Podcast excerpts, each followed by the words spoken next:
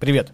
Ты слушаешь подкаст «Кофе как два пальца». Меня зовут Винокуров Артем, и последние полтора-два года я занимаюсь э, дизайном. Плотно учусь э, на графический дизайн, анимацию, изучаю типографику, цвет, композицию и все, что с ней связано. Обожаю упаковку, поэтому если вам нужно что-то сделать по дизайну на постоянной либо временной основе, э, обращайтесь без проблем, я готов помочь в целом можем сработаться. А, в этом выпуске мы встретились с Наташей Обруч, долго разговаривали про воспитание песиков, а, и ну, что она приехала со своим а, песиком, и он нас развлекал весь выпуск. А, обсуждали разные переезды, работу в различных кофейнях и чемпионатах, как участий, так и организации. Вот. Поэтому приятного прослушивания. А, желаю вам вкусного кофе. Вот. Я обожаю кофе. Я, я сейчас на таком этапе, когда ты долго пьешь отличный кофе у проверенных обжарщиков, ты уже понимаешь, что любой выбранный кофе будет э, супер качество, поэтому ты готов доверять и экспериментировать. Хочу с вами поделиться такой штукой, как, как э, подписка на кофе. Это способ попробовать кофе первыми, это дешевле, чем просто покупать кофе в кофейне или в интернет-магазине. Эм, самая широкая подписка, которую я видел, это у Субмарины. Три базовых вида подписки под эспрессо, микс и фильтр, а также новый формат, куда идут эксклюзивные лоты, с которыми выигрывают чемпионаты. И такой кофе просто так не купить. А с моим промокодом WOW12 вы получите бонус от меня при подписке. Ну, не шикарно ли? Давайте. В... Доставка по всей России. Ну, давайте, жух. И кофе у вас каждый месяц. Все просто вообще идеально. Шик, блеск, люкс, кайф. Погнали. Наташа, привет. Привет. Привет. А, если что, мы сейчас э, час просто болтали обо всем и ни о чем. Да не час, полтора. Полтора? Полтора, Полтора По ощущениям, как Полтора. будто бы два вообще. Да, да. Ну, то есть это был как полноценный э, подкаст, и мы сейчас уже в таком небольшом ступоре. Э, о чем нам сейчас? о чем разговаривать? вот, но э, на самом деле мы с... Э, в начале выпуска стараемся всегда э, расспросить гостя о том, э, чтобы дать контекст э, новым слушателям, которые mm-hmm. с тобой могут быть э, мало знакомы, э, о том, как начинался твой путь, как ты пришла в кофе, чем mm-hmm. ты занималась до этого, чем ты занималась в кофе вообще, то есть начинаем оттуда уже просто... Сейчас будет вот, еще, вот, кстати, еще а, полтора часа сейчас да, будет. Да, я выкладывал сторис э, с Максимом Бобриневым, вот, я выложил стол, сторис, там типа был опрос у меня, а, знаете ли вы, кто, что это за, за чел? Вот, 80% ответили, что ну какой-то чел. Какой-то чел в клевых очках сидит. Прикольно. Ну, это нормальная вот. А еще с нами э, второй гость, который не может говорить в микрофон, потому что это Тоби, красавчик. Ну, он может только тут... хрюкать да, в микрофон. Хрюкать. Он может попробовать хрюкнуть. Важно точнее, это собака. Да, это не поросенок. Ну, это поросенок, скрещенный с собакой, мне кажется, все равно там что-то такое. Как тебе вообще с песиком живется? Это был осознанный э, ну, выбор. Ты такая в какой-то момент я хочу песика, хочу именно вот а, такого, назову его Тоби. Я хотела собаку лет, наверное, с шести примерно, и когда мне было там от шести до десяти лет, я была готова с э, улиц, а тогда еще было много бездомных собак, в Москве, я думаю, что в других городах тоже, а в каких-то еще до сих пор. Я просто любого щенка, которого видела, я была готова взять на руки и притащить домой. Мне всегда это запрещали делать. Естественно, в какой-то момент дома появился кот, потому что вместо, кот, вместо собаки папа завел кота, э, чтобы хоть какая-то животина была дома, соответственно. Но я продолжала мечтать о собаке. И вот мы, э, получается, мне было лет восемь, по-моему, с родителями переехали с одной квартиры на другую, и у нас была соседка в доме в нашем, с которой мы постоянно пересекались, когда я ехала в школу, она шла гулять с песиком. У нее был черный французский бульдог. Я вот видела вот этого вот черного французского бульдога, у меня, видимо, где-то на подкорке вот, вот это вот осталось, что типа если собачку, то французского бульдога. А, я потом долгое время думала о том, как я заведу, естественно, собаку, но я понимала, что что-то все как-то вот не складывалось, не складывалось, а, и там то с квартирой со съемной не заведешь животное, то, в принципе, по финансам было непонятно, как я это потяну, а, то там постоянно чемпионаты какие-то, куда-то там полеты, перелеты, поездки и тому подобное. И очень многие или сейчас, когда все подсели на карантин в 2020 году, в начале э, на карантине себя завели собак, потому что все там давно мечтали и поняли, что вот сейчас как раз самое лучшее время. А я как раз, получается... такой. Да, я через год после этого завела, потому что я поняла, что я еще на карантине как бы не способна была. Я как раз взяла такая, думаю, я вот сейчас годик покоплю деньги. Я год сознательно копила деньги на собаку, я уже понимала, сколько она примерно стоит Um, сколько мне, соответственно, там примерно в месяц нужно отложить на то, чтобы у меня там вот ровно через год были деньги. И я, получается, завела его в марте 21 года. Эм, я долго вот, я уже где-то, наверное, в марте, там, в феврале начала искать питомники, нашла какой-то питомник, которому я, в принципе, там, поняла, что я могу доверять более-менее. Э, и то там не очень представляла себе тоже, как вообще вот эта вся фигня там с забором собаки происходит и тому подобное. Вот. Вот. Эм, изначально вообще э, я тоже хотела черного, естественно, поскольку вот у меня было воспоминание про черного французского бульдога. Вот, но я листала в какой-то момент тоже фотки в там э, в социальных сетях у этого питомника и наткнулась на фотку вот э, этого товарища. И когда я наткнулась на его фотку, я просто поняла, что как бы, ой, милый, типа, прикольный парень, там, лайкнула такая, э, пошла спать вечерочком и поняла, что мне просто всю ночь снилась эта собака. Я думаю, так, сейчас что-то не то. Вот как бы сейчас нужно поставить себе галочку. Просто позвонила в питомник, говорю, «А вот вчера выкладывали парня такого, типа, готового к забору. А можно ли там его приехать посмотреть, там, познакомиться? Мне говорят, а его уже вот хотят забрать завтра. Я говорю, как его забронировать, что для этого нужно сделать. Мне сказали, ну, переводите нам там 3000 рублей, э, и он ваш, можете приехать в воскресенье, как вы планировали, там, посмотреть просто песиков, собачек. Вот. А, а у меня в этот момент тоже такая мысль там где-то где промелькнула, что, ну, просто так скидывать 3000 рублей кому-то, это, ну, такое себе. Uh-huh, uh-huh. Я ему говорю, давайте вы мне сейчас по видеозвонку позвоните, покажете собаку, я удостоверюсь в том, что собака реально у вас, все окей, и тогда я вам скину бабки.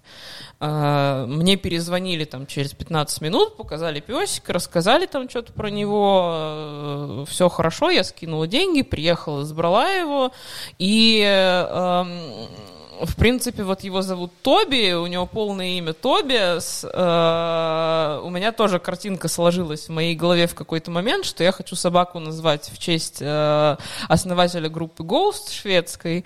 Вот. Э, и у него даже раскрас примерно такой же, в котором этот человек выступает на сцене. Но я периодически жалею, и к вопросу, как мне живется с песиком, как корабль назовешь, видимо, так он и поплывет, как бы я додумалась просто назвать собаку в честь человека, который э, выступает в каком-то, э, ну, потом можете картинки посмотреть, раскрасе под э, там черепа сатану и тому подобное, как бы у него есть определенная схема того, как он выстраивает выходы альбомов, и в конце каждого тура он убивает своего там типа предшественника и выходит в новом амплуа. Вот, и они у него там все папы какие-то, номер какой-то, и вот служба сатани, все такое.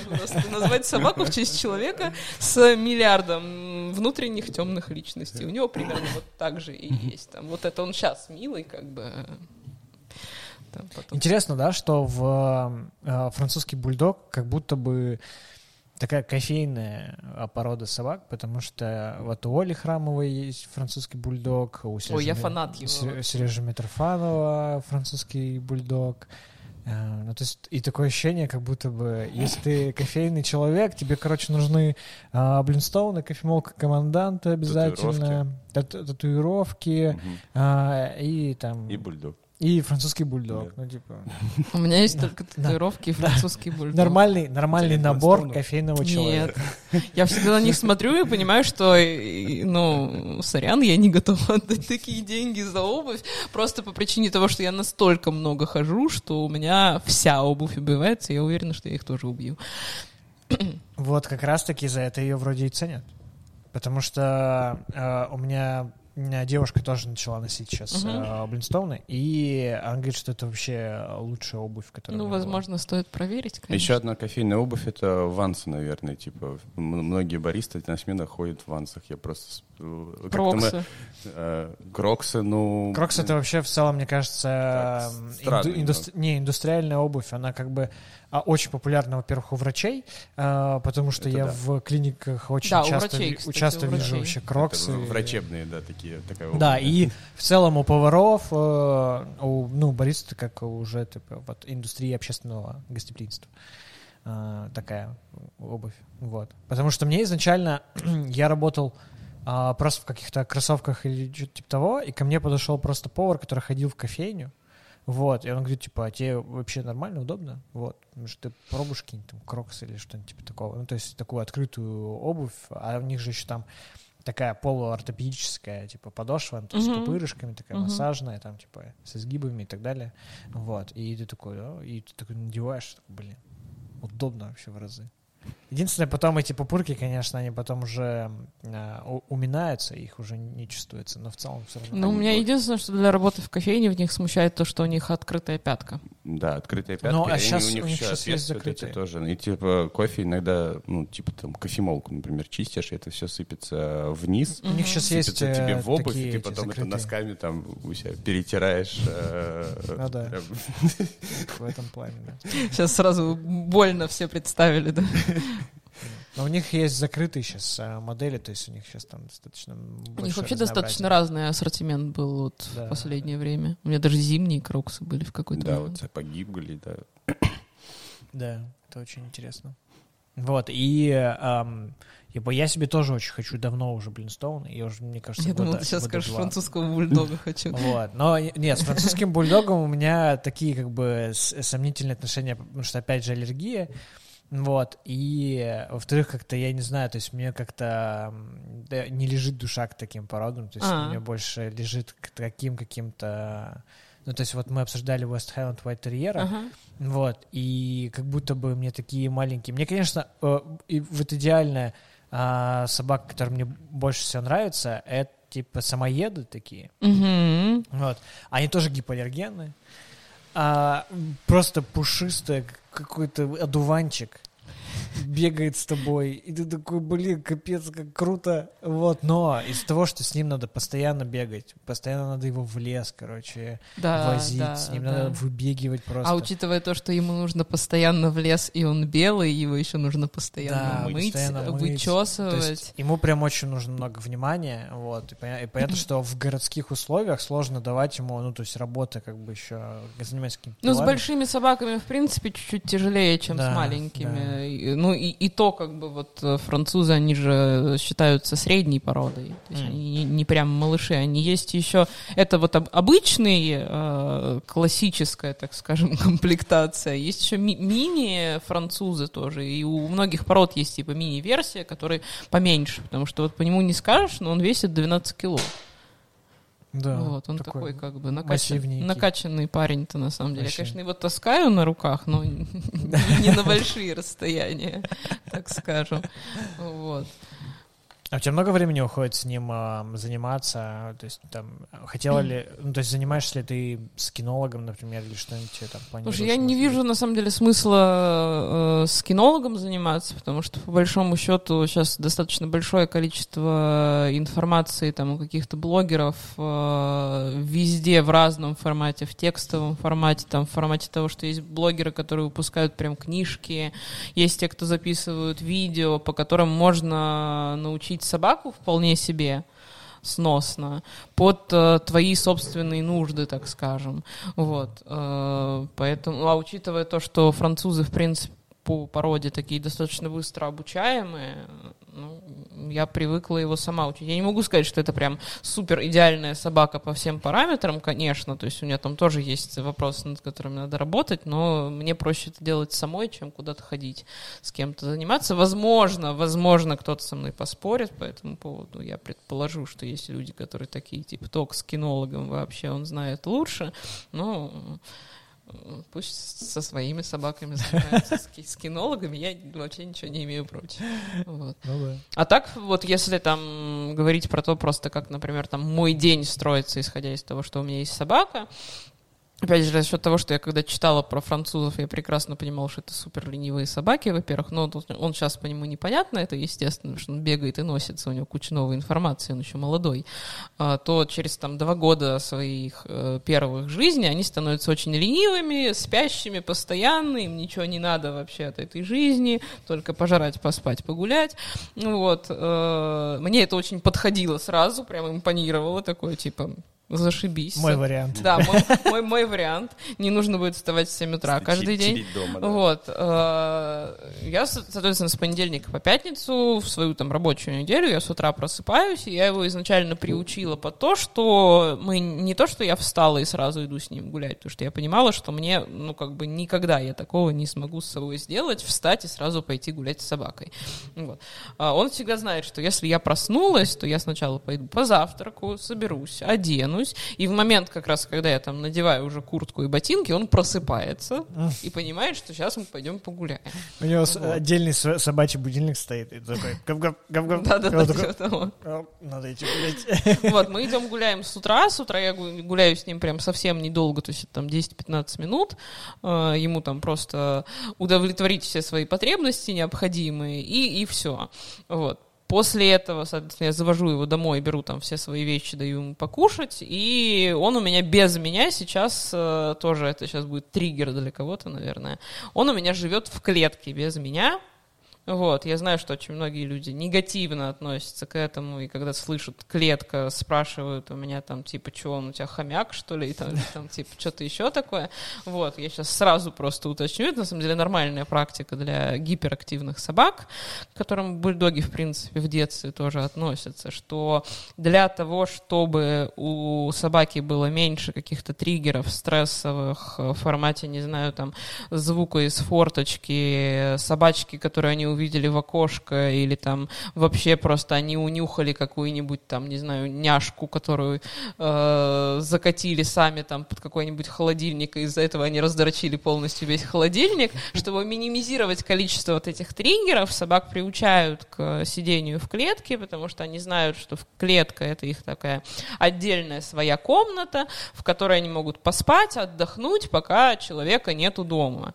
Вот. Плюс ко всему для собак в принципе обучение решение оставаться одним через клетку, оно более комфортное, чем то, что ты оставляешь собаку просто там вот опять же в квартире. Mm-hmm. Потому что для собак в принципе ненормально находиться одним, э, ну, по там природе своей, они всегда там стайные вообще, поэтому изначально то, что собака дома остается, это в принципе не очень хорошо так-то. А здесь клетка как бы помогает. Вот, и он... Вот он Но вообще, насколько я помню, что, э, в принципе, в идеале у э, пса должно быть э, свое условно такое место, а, где он будет чувствовать себя в безопасности, mm-hmm. чтобы он mm-hmm. мог туда прийти и что он знает, что его там не будут тревожить. То есть, ну, ну в так, том так, плане, что он придет и ляжет, да, да, и да. ляжет типа спать. И все. Просто для собаки чуть-чуть э, понятнее именно когда это вот клетка какая-то, потому mm-hmm. что это как будки, например, собакам там строят тем, что которые свой домик где-то такой. свой домик, в который он может прийти, да,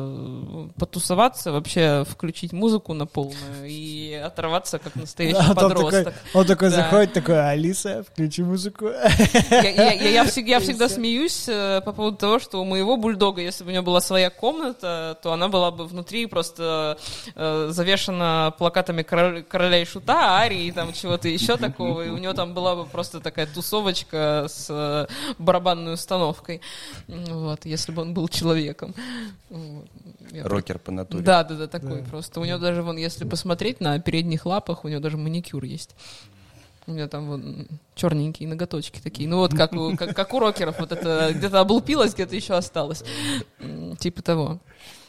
Мощно. мощно. Э, Он сидит, да, соответ- соответственно, он сидит без меня в своем домике, он там отдыхает. Я когда прихожу, он еще спит всегда. То есть я с работы прихожу, он просто там просыпается, когда я уже подхожу к его домику, открываю ему э, дверку и такой, о, мама пришла, все, зашибись.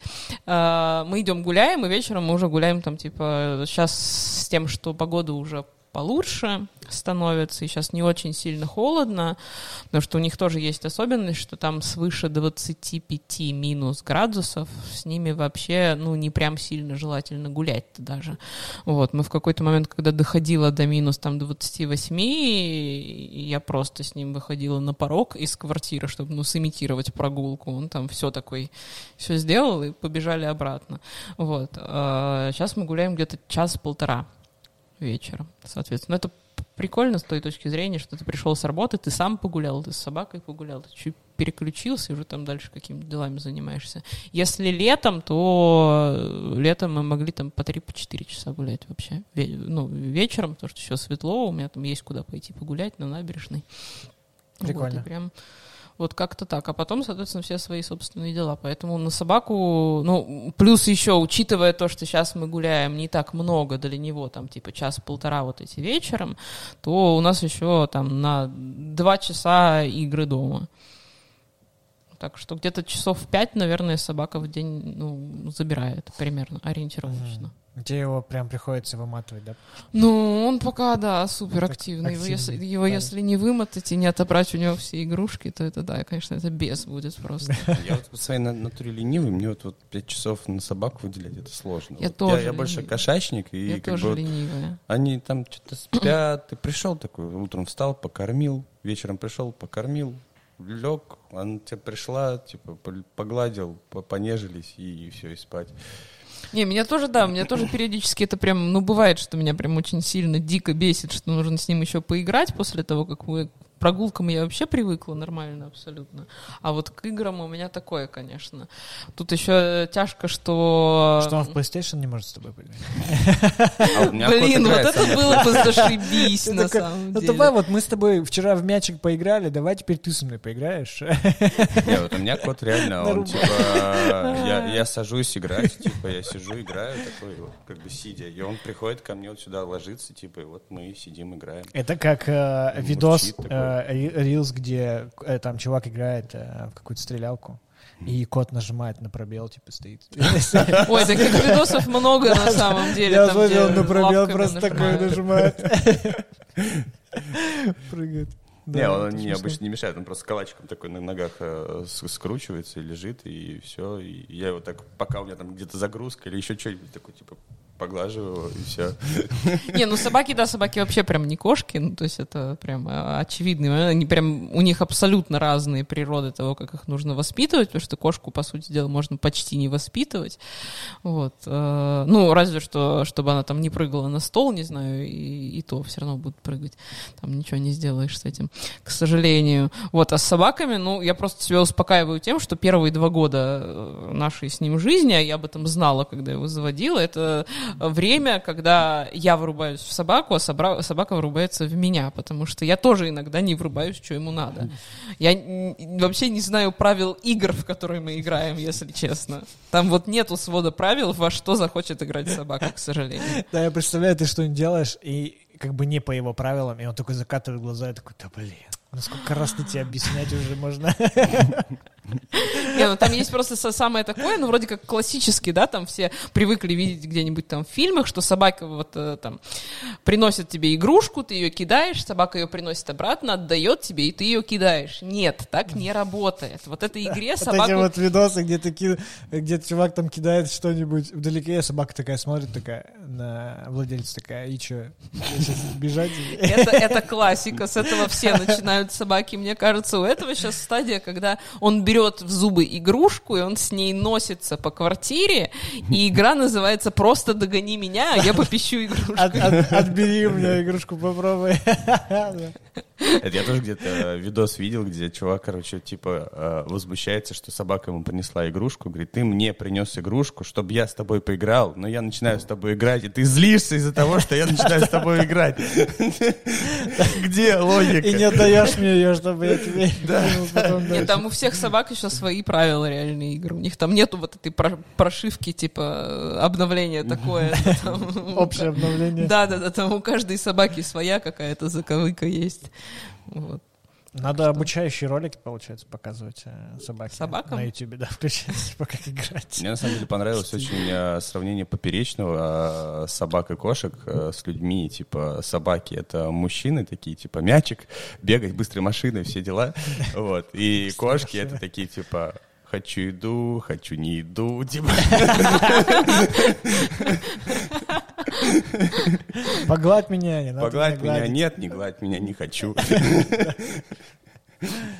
Интересно, да. Блин, ну, возможно. Ну, у собак и, кош... Э, и кошек тоже же есть внутри мальчики и девочки, у них тоже очень сильно характер отличается. Ну, это да, да. Но вот в целом... Так... Не, ну, да. да, прикольно на самом деле звучит. Есть что-то в этом, есть что-то в этом. Вот. Что да. собаки потрахаться любят все. Причем и, и, и сучки, и, и, нет. Кстати говоря, бульдоги одни из самых любвеобильных пород. Я вообще не знаю, как это так вышло. Он просто любит все, мне кажется, что движется и что не движется. У него есть любимая какая-то ну, вещь? Игрушка? У него была в детстве игрушка, причем это была игрушка... Главное слово «была». Вы все поняли? Это была игрушка э, плюшевая моей соседки, с которой я э, снимала квартиру на момент, когда, ну, можно добавить, в принципе, что, вы. А доливайте, доливайте. Мы про кофе, если что. Да, тут. Э, а то у меня был один подкаст, на котором мы прям звенели игристым, да, был такой один. Прикольно, вот. да. Так вот, э, была у нее игрушка. Игрушка была э, моей соседки, с которой я снимала квартиру на момент, когда его взяла. Потом мы, ну, мы уже планировали там в какой-то момент разъезжаться. Э, и на моменте разъезда она мне просто отдала эту игрушку. Сказала, ну ладно уже, что, пусть пусть будет его. Это такой большой был синий плюшевый слон. Он просто сидел у нас в кухне там на одном из стульев, потому что у нас в кухне было три стула, и, соответственно, на одном сидела Даша, моя соседка, на другом сидел я, на третьем всегда сидел слон. И вот всегда, когда мы выходили из кухни, а там оставалась собака, мы приходили, и слон, естественно, лежал на полу всегда. Это был его друг, он на нем спал первое время, то есть он у него выполнял там роль лежанки. А в какой-то момент, когда паренек начал расти, из лежанки слон стал его э, подружкой. Подружкой, да. Вот, но он, да, он был, был. Да, угарно, угарно. Давай. Ну что ж, давай тогда окунемся в мир. Э, твои... собаку, да, собаку мою представили уже все, да. про нее рассказали, ее никто не видит. Ну мы еще покажем там в историях, там фотографии, там, как, Хорошо. Он тут, как он тут бегал и так далее. Красавчик. Вот. Um, как ты очтилась э, в кофейной индустрии кофе? Как тебя занесло? Кофейная индустрия кофе. Как тебя занесло в этот э, кофейный мир? Э, слушай, ну как и всех, возможно, или там, как, не знаю, 80-70% случайно. За деньги? Ой, За деньги, еще, за деньги. Все мы все понимаем, какие деньги. Случайно. То есть все, многие, мне кажется, изначально приходят в кофе и работать с кофе, работать в кофейне, просто по причине того, что нужна какая-то подработка, которую ты можешь себе позволить, пока ты учишься в институте, а учась в институте или там где-то еще, или там, не знаю, там не все, может быть, учатся в институте, когда приходит в кофе. Но в момент, когда ты уже понимаешь, что ты хочешь зарабатывать какие-то свои деньги, чтобы тратить их на себя, потому что уже брать там у родителей носишки, ну, такое себе. Вот. Э, поэтому я говорю про институт, что это обычно на этом моменте возникает. Вот. Эм, я изначально училась в Москве в Авгике, Вот, и за счет того, что мне изначально было интересно учиться в ВГИХе, потом перестала, а, мне нужна была работа, на которую я могу ходить только в пятницу вечером и в субботу и в воскресенье. И а, я нашла себе а, такой вариант и работала консультантом от компании DeLonghi в магазинах бытовой техники. И на тот момент на российском рынке только вот какой-то короткий период времени прошел, как начали появляться домашние кофемашины. И, в принципе, домашних кофемашин на тот момент, именно вот, я не знаю, я просто сейчас не особо хожу по этим супермаркетам с э, бытовой техникой, как там сейчас обстоят дела, но прям было очень много домашних кофемашин абсолютно разных брендов. Э, там и, и Делонги, и Борки, и Боши, и Юра, и тому подобное. Вот. Э, и э, за счет того, что компания DeLonghi, соответственно, понимала, что им необходимо на фоне вот этого всего большого рынка э, как-то выделяться, ставили таких вот консультантов, которых, э, которые не значились при этом в компании DeLonghi, они были предоставлены каким-то там еще агентством, соответственно, как промоутеры условно, но только не листовки раздавать, а именно вот, по сути дела, головой работать в магазине обучали нас именно с заточкой на то, что нужно продавать домашние кофеварки и домашние кофемашины на это прям делали ставку максимальную. То есть у нас там и тренинги по кофе были, э, и на тот момент только начали появляться вообще капсульные кофемашины, которые изначально для Неспрессо делали тоже делонги. Вот. Э, и вот, вот это все нужно было там толкать, продавать и тому подобное. Но поскольку все прекрасно понимают, что в магазине бытовой техники, да, хорошо, там пятница, суббота, воскресенье самые там, наверное, наплывы, но все равно ты не постоянно постоянно прям общаешься с покупателями, не постоянно всем что-то там предлагаешь. Я просто в свободное время стояла и разбирала кофемашины, как бы вот эти домашние, типа, чтобы знать, что там внутри, чтобы примерно понимать, как там выстроить свою презентацию, опять же, потенциальному клиенту, чтобы правильно рассказать, чтобы я точно знала, что вообще там внутри этой кофемашины происходит и в чем ее, соответственно, преимущество перед другими. Вот. Плюс э, у нас была достаточно классная мотивация в плане продаж. Э, я вот люблю эту мотивацию, кстати говоря, вспоминать. Э, очень часто в диалогах с кем бы то ни было, там, из своих коллег, там, менеджеров по продажам в кофейных компаниях, мы со всех продаж бренда, там, Делонги и подбрендов, которые под ним значились, потому что там, естественно, это большая корпорация, в которой много, много всего, всего вообще представлено, мы получали процент с продаж с пятницы вечера, с субботы и воскресенья в те часы, в которые мы были, даже если, например, эта продажа была не, не нами инициирована, если просто там это значилось в реестре, что это было продано в этот день, оно все равно нам капало в любом случае. Но это был прям супер маленький процент, это было типа 2% от продаж всех.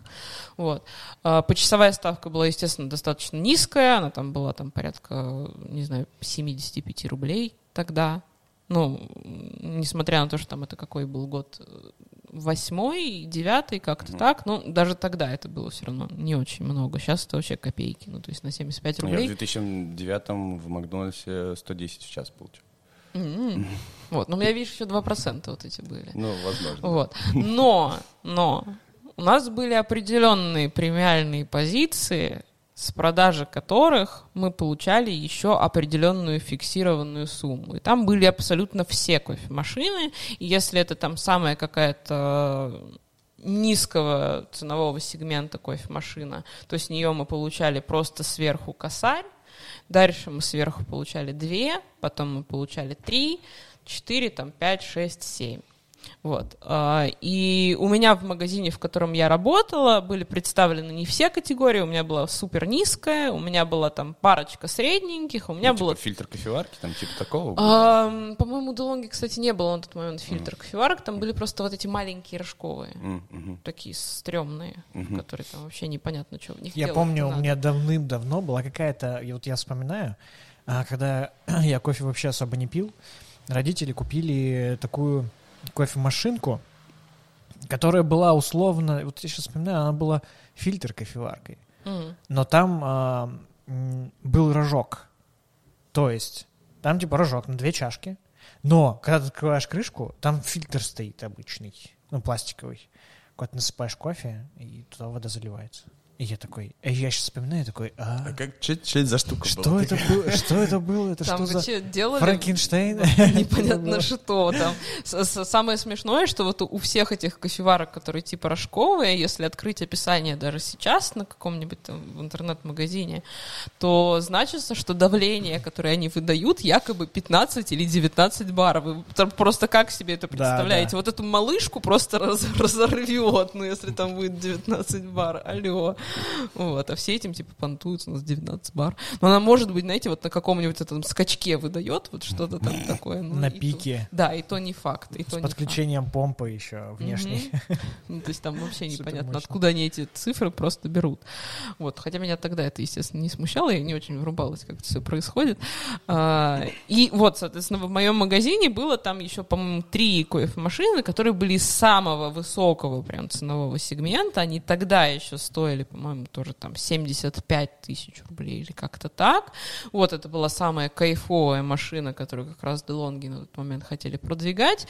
И с продажи одной этой кофемашины мне, по-моему, если я не ошибаюсь, вот тоже там в цифрах особо не буду врать, мне капало процент, то есть 2% от 75 тысяч, плюс еще какая-то фиксированная вот эта сумма, которая была указана за продажу этой кофемашины. И за одну продажу я получала порядка 7 косарей просто.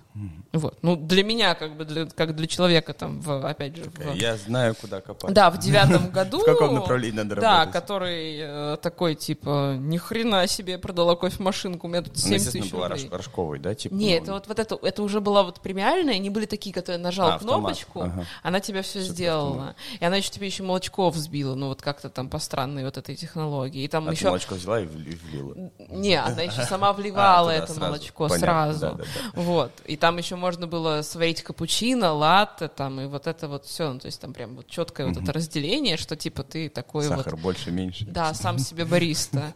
А, Просто нажал кнопку. Вот поэтому она самая дорогая и была. А, Я, соответственно, придя в магазин, просто, ну, я первое, что сделала, я за первый месяц продала все три этих кофемашины, естественно. Потом и пошла, потому что Потом такая, привезите еще, пожалуйста. Да-да-да. Вот, потом я начала продавать все остальное. Мне привезли еще одну, по-моему, эту переместили из какого-то другого магазина, я ее тоже продала. Вот, а потом внезапно оказалось, что этот магазин вообще планирует закрываться. А, И позвали Баскова, который говорит про закрытие. Рекламу пустили по телевизору. Мы закрываемся. Нет, там, по-моему, там же Галыгин или кто там был еще вот на рекламах всех этих. Да, Это я это аналогию с Sunlight просто. А, Sunlight. Sunlight же постоянно закрывается. Блин, вот эти звезды ходят и говорят тут. Ну, да, наверное, такое, я не знаю, сейчас шутка может не туда зайти. А, Вот. э, Ну, короче, сказали, что магазин закрывается, хотели меня переместить в другой, мне было неудобно территориально, я уволилась, а это было как раз э, уже там близилось дело к лету. Эм, Я сдала первую сессию в институте, э, точнее, даже не первую, вторую, получается, сессию после первого курса летнюю. И пошла работать, э, точнее, пошла искать работу в кофейнях, потому что я примерно для себя представляла, что я что-то понимаю, что мне дали, дали какие-то тренинги про кофе, а я что-то понимаю про кофейное оборудование, почему бы и не пойти и не продолжить вот э, с тем, с чем я уже что-то более-менее понимаю. Вот. Э, На тот момент я особо ничего не знала, куда идти вообще в кофейне. Я пришла в Starbucks, потому что на тот момент они уже там открывались в каком-то количестве. слуху, да. Да, в, в России они, естественно, были на слуху, потому что воу, вот такой вот международный бренд вообще у нас открылся. И тогда было в Москве тоже два, э, был первый именно в черте города открывшийся Starbucks э, на Старом Арбате. А, И второй был рядом с метро на, не помню, как эта улица называется, Воздвиженка, по-моему, вот там он был. Но там он был в том здании, которое сейчас снесли, потому что, потому что все сносили, вот это все, что у метро стояло, когда всякие вот эти вот такие условно ла- ларьки. Вот. э, И по такому стечению обстоятельств, что тот, что другой Starbucks находились рядом с кофейнями кофеин. То есть одна дверь это Starbucks, другая дверь это кофейня кофеин. Я пришла на собеседование в Starbucks, рассказала им, типа, чем я там занималась вот до этого, сказала, вот, хочу научиться варить кофе. И я не знаю, как у менеджера, который меня собеседовала, хватило духу, силы и честности на то, чтобы мне это сказать. Она мне сказала, если ты хочешь научи- научиться варить кофе, иди в соседнюю дверь. Было бы, было бы прикольно, если бы ты пришла бы в Starbucks, эм, рассказала бы, э, что хочешь научиться кофе и так далее, а они такие, ну хорошо, выходи работать, выходишь, а оказывается, что ты зашла в кофеин, типа, а не в Starbucks. Ну да, это было бы смешнее. И ты- такая, ой, интереснее. ну ладно. Вот. Э, Ну вот тоже, да, собеседование в Старбаксе у меня было, но это не работало. Пришла я работать в кофеин, и мне что-то как-то понравилось, затянуло. Вот. э, Максим Брнева вы упоминали тут как раз э, Твой первый шеф, в- да? в самом начале, да, это первый шеф мой. Соответственно, и Макс меня э, обучал, если я правильно помню, то вот как раз курс бариста, именно который у меня был первый в кофейне, его мне проводил э, Максим Бобринев. Вот. Но я э, надеюсь, что я не ошибаюсь и что я не настолько стара, что все уже забываю. Вот. Но точно мы с ним работали в одной кофейне, да, в которой он был шефом, и обучать меня взяли прям совсем не сразу. Ну, то есть в кофейне была четкая схема того, что ты приходишь, и ты первое время работаешь как продавец-кассир просто. Да, там кассир, Да. менеджер. э, Там были такое. управляющие, Управляющие. территориальные управляющие, но поскольку это была достаточно большая сеть, там, конечно, была такая вот прям структура, схема около хотя бы хоть как-то соблюдаемая, прописанная. Вот, я, естественно, когда только пришла, я сразу сказала, что я сразу хочу обучаться на, на бариста, но меня долгое время, да, Потерпи мур- чуть-чуть. мурыжили, да. Говорили, да, поте- потерпи чуть-чуть. Все это превращалось в то, что э, мне там ставили какие-то планы на продажу пачек э, кофе в зернах, и мне обязательно нужно было его продать, естественно. Вот, потом... Что такое KPI, ты уже знала, поэтому... Ну да, такой, да, типа, да, я, в принципе, естественно, продавала. Такой, Если, если вдруг впарила, типа, и, и пачку впарил, не, не проблема. Да. Если в каком-то моем заказе, например, э, вдруг внезапно я что-то забывала про, воп- про вопрос э, предложения там пачки кофе, э, от кофемашины тут же в меня летела пачка с салфетками, просто это был Макс бы принял. Поэтому как-то так. Это было прикольно, на самом деле, да. На Арбате было прям классно. Очень э, вот именно за эту кофейню кофеина, наверное, было обиднее всего мне в какой-то момент, когда кофеин закрывался, что именно вот на Старом Арбате закрылся, потому что там было прям круто, классно, все такое. Вот. Ну и в кофеине, соответственно, я проработала и как э, помощник бариста, вот этот продавец-кассир, и как продавец-кассир, потом там была ступень помощника бариста, но ты уже стоишь за тачкой полноценно, потом было еще через годик, по-моему, дополнительное еще обучение, там уже была альтернатива, что-то еще такое, тебе больше про зерно рассказывали, учили капить, ты становился бариста, и если когда ты был помощником бариста, то, то ты работал в классической коричневой форме, там, с зелеными какими-то штучками и так далее, то когда ты становился именно бариста и проходил вот это доп. обучение, тебе присылали черное поло с надписью «бариста» на спине. У меня даже фотка есть до сих пор где-то, я могу ее как-нибудь найти там, не знаю, э, где мне вот только прислали это черное поло, и меня прям фоткали, что на спине бариста написано. Это было прям такая... Что, Наташа, такого вышаг. было в кофеине, что вот, а, м, так скажем, такая совокупность профессионалов вот оттуда именно вышли? Что вот двигало всех? Мне кажется, нас двигало то, что мы все были на какой-то одной волне, на одной идее и максимально на энтузиазме. Вот, чего я сейчас на самом деле очень редко встречаю среди тех э, новеньких бариста, которые вот сейчас приходят в какие-то компании. Э, кофейные, даже классные, кайфовые, в которых тоже там все около ну, на энтузиазме, потому что у меня ощущение, что, возможно, это, конечно, и наше там упущение тех, кто вот там в кофейне тоже стартовал. Что мы не и... передали? А? Что мы не передали? А, нет, я не с той точки зрения, что сейчас ребята, которые приходят в кофейни, они в основном не про идею парятся, а про бабки. Мгм. И они хотят вот сейчас сразу с первого месяца зарабатывать много. Хотя ты прекрасно понимаешь, что ты не готов этому человеку платить много, потому что в смысле ты кто такой? Вот, и чем ты это заслужил? Понятное дело, что сейчас ценники, естественно, те, что тогда были, и те, что сейчас, они немножечко разные, и там средняя зарплата, она в любом случае отличается. Вот, но, тем не менее, ребята сейчас, они больше думают не про то, что они хотят работать в индустрии, за идею, с кофе и тому подобное, они хотят работать за бабки.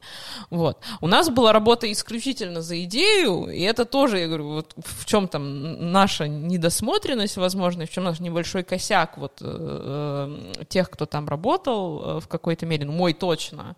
Потому что что такое работать за деньги и э, что такое там адекватная оплата моего труда, я до сих пор стараюсь вбить себе в голову очень часто.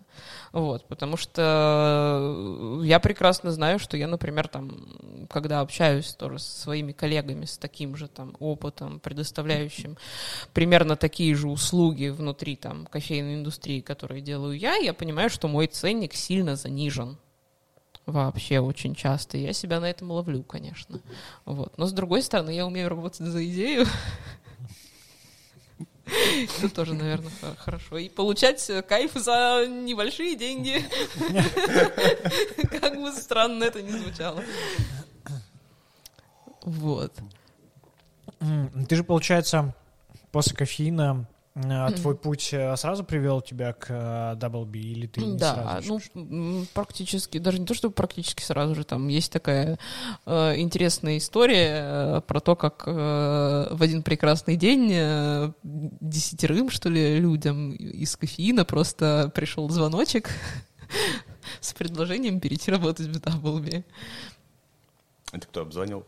Если не секрет. А, Всех, по-моему, разные люди обзванивали. Кого кто? Мне, по-моему, Макс Бринев А Там реферальная программа, скорее всего, была. Типа, Так, ты пришел, ты должен привести еще двоих. Так, ну ладно, пошел по списку. Кого увидел. Как Пирамида такая. Мне, по-моему, Макс звонил, если я не ошибаюсь. Вот, и мы э, все одним днем написали заявление, отработали две недельки и пошли работать в Даблби. Вообще в, сло- сложно укладывается, как тебя из э, Москвы занесло в Екатеринбург работать. Ну, Э, Интересно, как такое это, бывает, как знаешь это- ли. Вот, как это так получается, Все интересно. обычно в Москву, а я Да, из Москвы. Вот. Э, Ну, да, вот, соответственно, был Даблби. э, В Даблби тоже было... В кофейне я, по-моему, три года проработала. В Даблби я проработала, ну, два точно. А ты, а ты в Даблби начала участвовать в чемпионатах? Или В ты еще в кофейне еще, еще в начала? кофейне. А у нас э, в кофейне еще вот э, к вопросу про идею и так далее, у нас постоянно проходили внутренние чемпионаты среди бариста, и в них э, обязательно нужно было участвовать. То есть у нас не то, чтобы там прям заставляли и ходили с кнутом, мы просто все знали, что это обязательно. То есть у нас не возникало, мне кажется, практически ни у кого Такое, вопроса, зачем- зачем что за фигня. Вот, все такие типа, ну чемпионат, да, надо, ну, то есть типа все Это была не аттестация, это было просто типа... был просто чемпионат. Ну, там были какие-то плюшки, которые давались там первым местам. Я в один момент выиграла, в Бразилию слетала. Вот. А, т- как Нормальные раз, такие э, плюшки. Да, плюшка была прям шикарная вообще. Вот. э, Мне понравилось. Я не помню, кстати, в каком году это было. Наверное, где-то ну, тоже вот десятый, наверное, год как-то так. Ну, то есть да- давненько, я думаю, что там сейчас много чего поменялось. Там, в, Бразилии, в сравнении с тем, что было. А, вот, да, у нас были чемпионаты, и у нас были, поскольку у нас были внутренние чемпионаты, мы, естественно, были осведомлены о том, что мы их проводим по регламенту SCA. А, на тот момент еще это было там SCAE и SCA, соответственно, то есть не было вот этого просто SCA.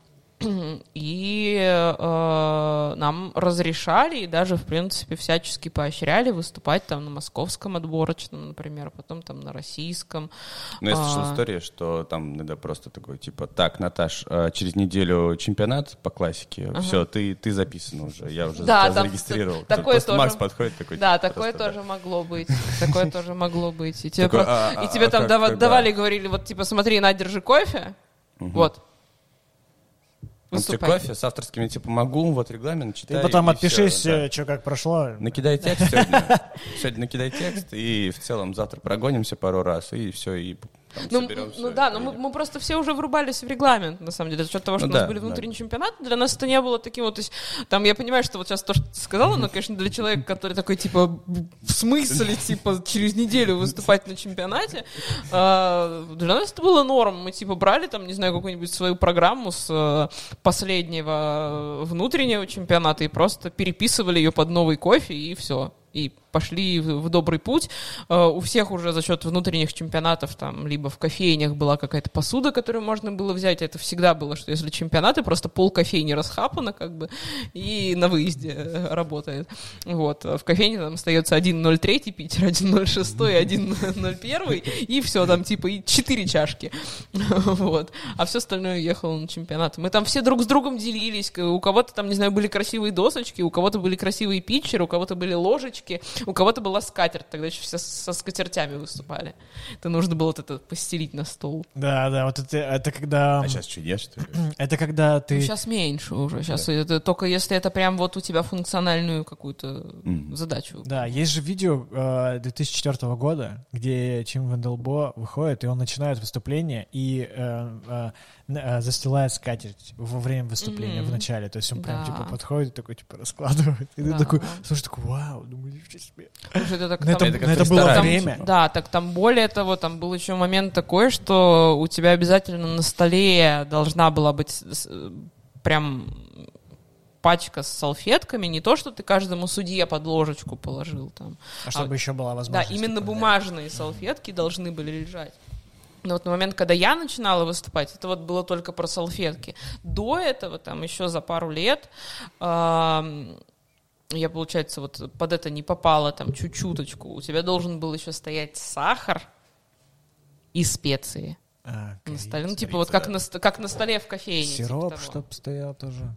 На Ну, типа, а если у тебя стоит и белый, и тростниковый сахар, то тебе плюсик. А если еще есть э, маленькая мусорка, чтобы можно было это все, типа, использовать? и А даже, по-моему, маленькие мусорки кто-то ставил. Да. Вот, я, я, если честно, вот прямо сейчас у меня перед глазами какая-то картинка, я не вспомню, кто это. но- Шикарно. Да, шикарно. по-моему, даже такой был. Но вот э, фотки, где сахар стоит и специи, точно есть. Точно прям есть. Ну, где салфетки, вообще их много, потому что салфетки очень долгое время все клали на стол. Вот. И да, получается, я вот в кофейне выступала в чемпионатах. По-моему, в одиннадцатом году был мой первый московский отборочный бариста.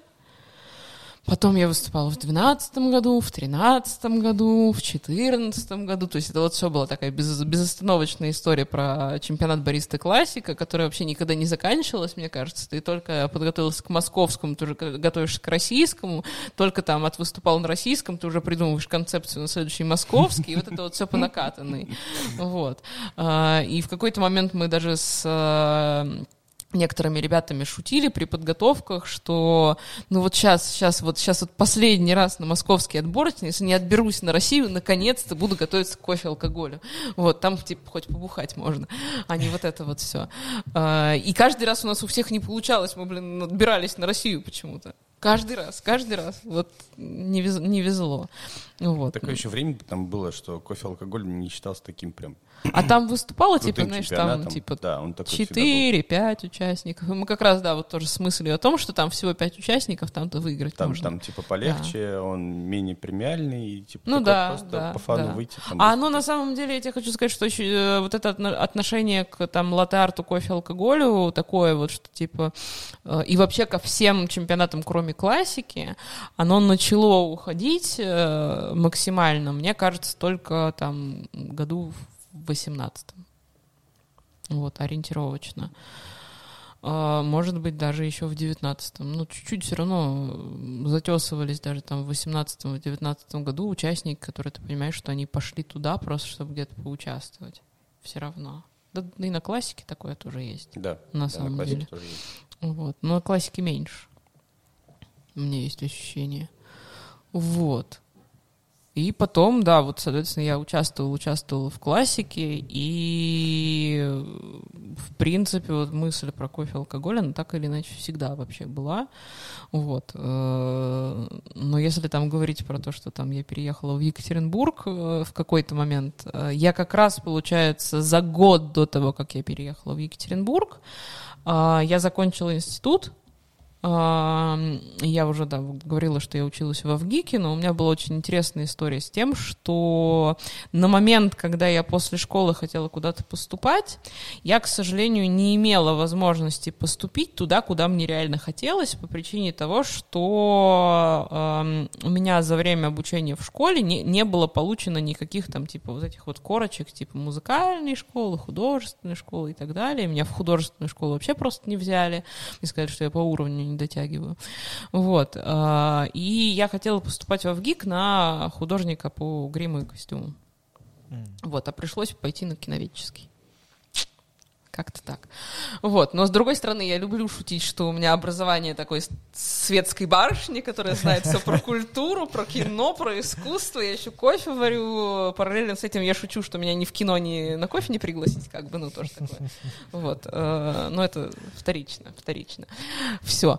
И я, на самом деле, за счет того, что я начала работать с кофе, э, и в кофейнях. Я последние три курса, ну, то есть я первый, второй еще ходила в институт, э, третий, четвертый, пятый, я появлялась только на тех предметах, за которые ставили зачет за посещаемость, и на сессиях, все. Ну и диплом я сама написала, потому что у меня прям вот, у меня пунктик стоял, мне очень хотелось диплом написать самой. Диплом, он с каким-то уклоном в кофейную тему был? Нет, вообще нет. Я сейчас просто заметил, очень многие ребята, баристы, которые учатся, типа, сейчас пишут дипломы, у них обычно тема диплома очень уходит в кофе, то есть Ну э, да, я тоже социальное замечала. взаимодействие с гостями через кофе там, и так далее. Ну, какие-то такие темы, типа, и они всегда около кофейные, типа, я такой, блин, Не, ну там просто если, ну конечно, если покопаться, то кофе в фи- фильмах и в кинематографе очень часто появляется как что-то там, как какой-то символ. Но не, я не о том думала на тот момент. У меня диплом, э, я написала про музыкальные клипы как вид э, киноискусства. а, ну у тебя еще хобби музыка. Ну да. Мне, знаешь, написать диплом о том, в- как в фильмах появляется кемикс, и как, как он влияет вообще на, на людей, и почему а, все наливают из него воду, либо Да, просто самом ставят под можно цветы. много где зацепиться. Я просто замечаю. Не, подожди, ребят. подожди. В в фильме «Бурлеск» Кристина Агилера заваривает кемикс. Да? Она прям заваривает. Заваривает? Заваривает. Вау, Это Я- уже я повод посмотреть видел, где фильм. там тоже воронку варят, типа Харю В60. А, Я просто смотрел, типа, вот этих ребят, которые готовили диплом, они тоже, типа, показывали, просто интересовался, мне было интересно. И они настолько, типа, ну, вот для них это не было западло написать диплом, типа, для них это прям, они прям готовы рассказывать, и такие, дайте, я вот сейчас выйду, защищу прям, типа, я, я все расскажу, типа, мне будет только в кайф, вот. И на самом деле прям такой, типа, огонь в глазах зажигается у ребят. Я, Это я тоже клево. кайфанула, когда диплом писала. Я прям кайфанула. Вообще. Люблю свой диплом. Не, многие такие, типа, ой, ну, откладывают, откладывают там, типа, до последнего, потом еще, там, типа, блин, пом- помощь какую-то набирают, чтобы со- собрать этот всё Но я, кстати, думала о том, что если бы я сейчас, например, училась, то я бы, наверное, писала про э, сериалы вообще. Вот, ну если из такого на- наиболее актуального вообще сейчас, что вот э, как, что, где, как, почему, почему так популярны стали сериалы и тому подобное. Вот, но это так. Я, про кофе, мне кажется, не стала писать. Там что-то тема, мне кажется, не раскрыта. А нет же сериала Кино. про кофе никакого? Ну, типа как вот... э, Именно фи- прям фильм про about, кофе? Фильм about of кофе, только в сериале, типа, знаешь, там. Блин, Не, по-моему, нет, да. Да, мне тоже так кажется, что нет, надо, надо снять.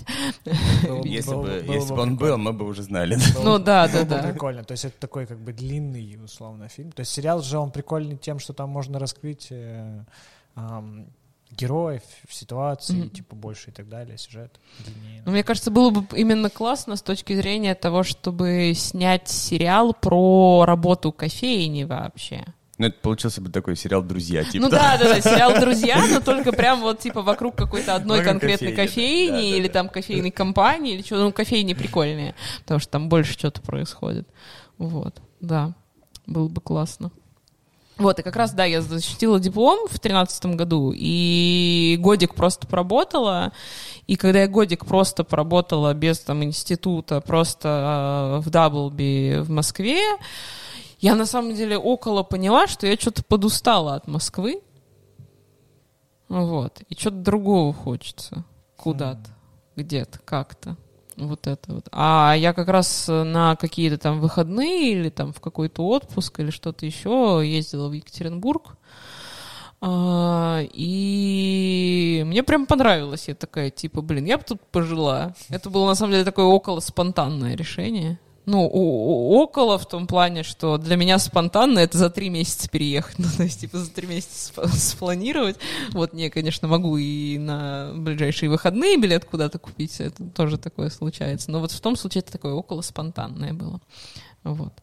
Я изначально на самом деле просто не планировала, что я в Екатеринбург настолько надолго. М. Вот. Это же получается... бо- Два порядка- года. А, два года. Два года почти. Ну, там без одного месяца какого-то. Я переехала, по-моему, в августе, уехала в, в июне, ну, без двух. Ну, считай, что Мгм. два, в принципе.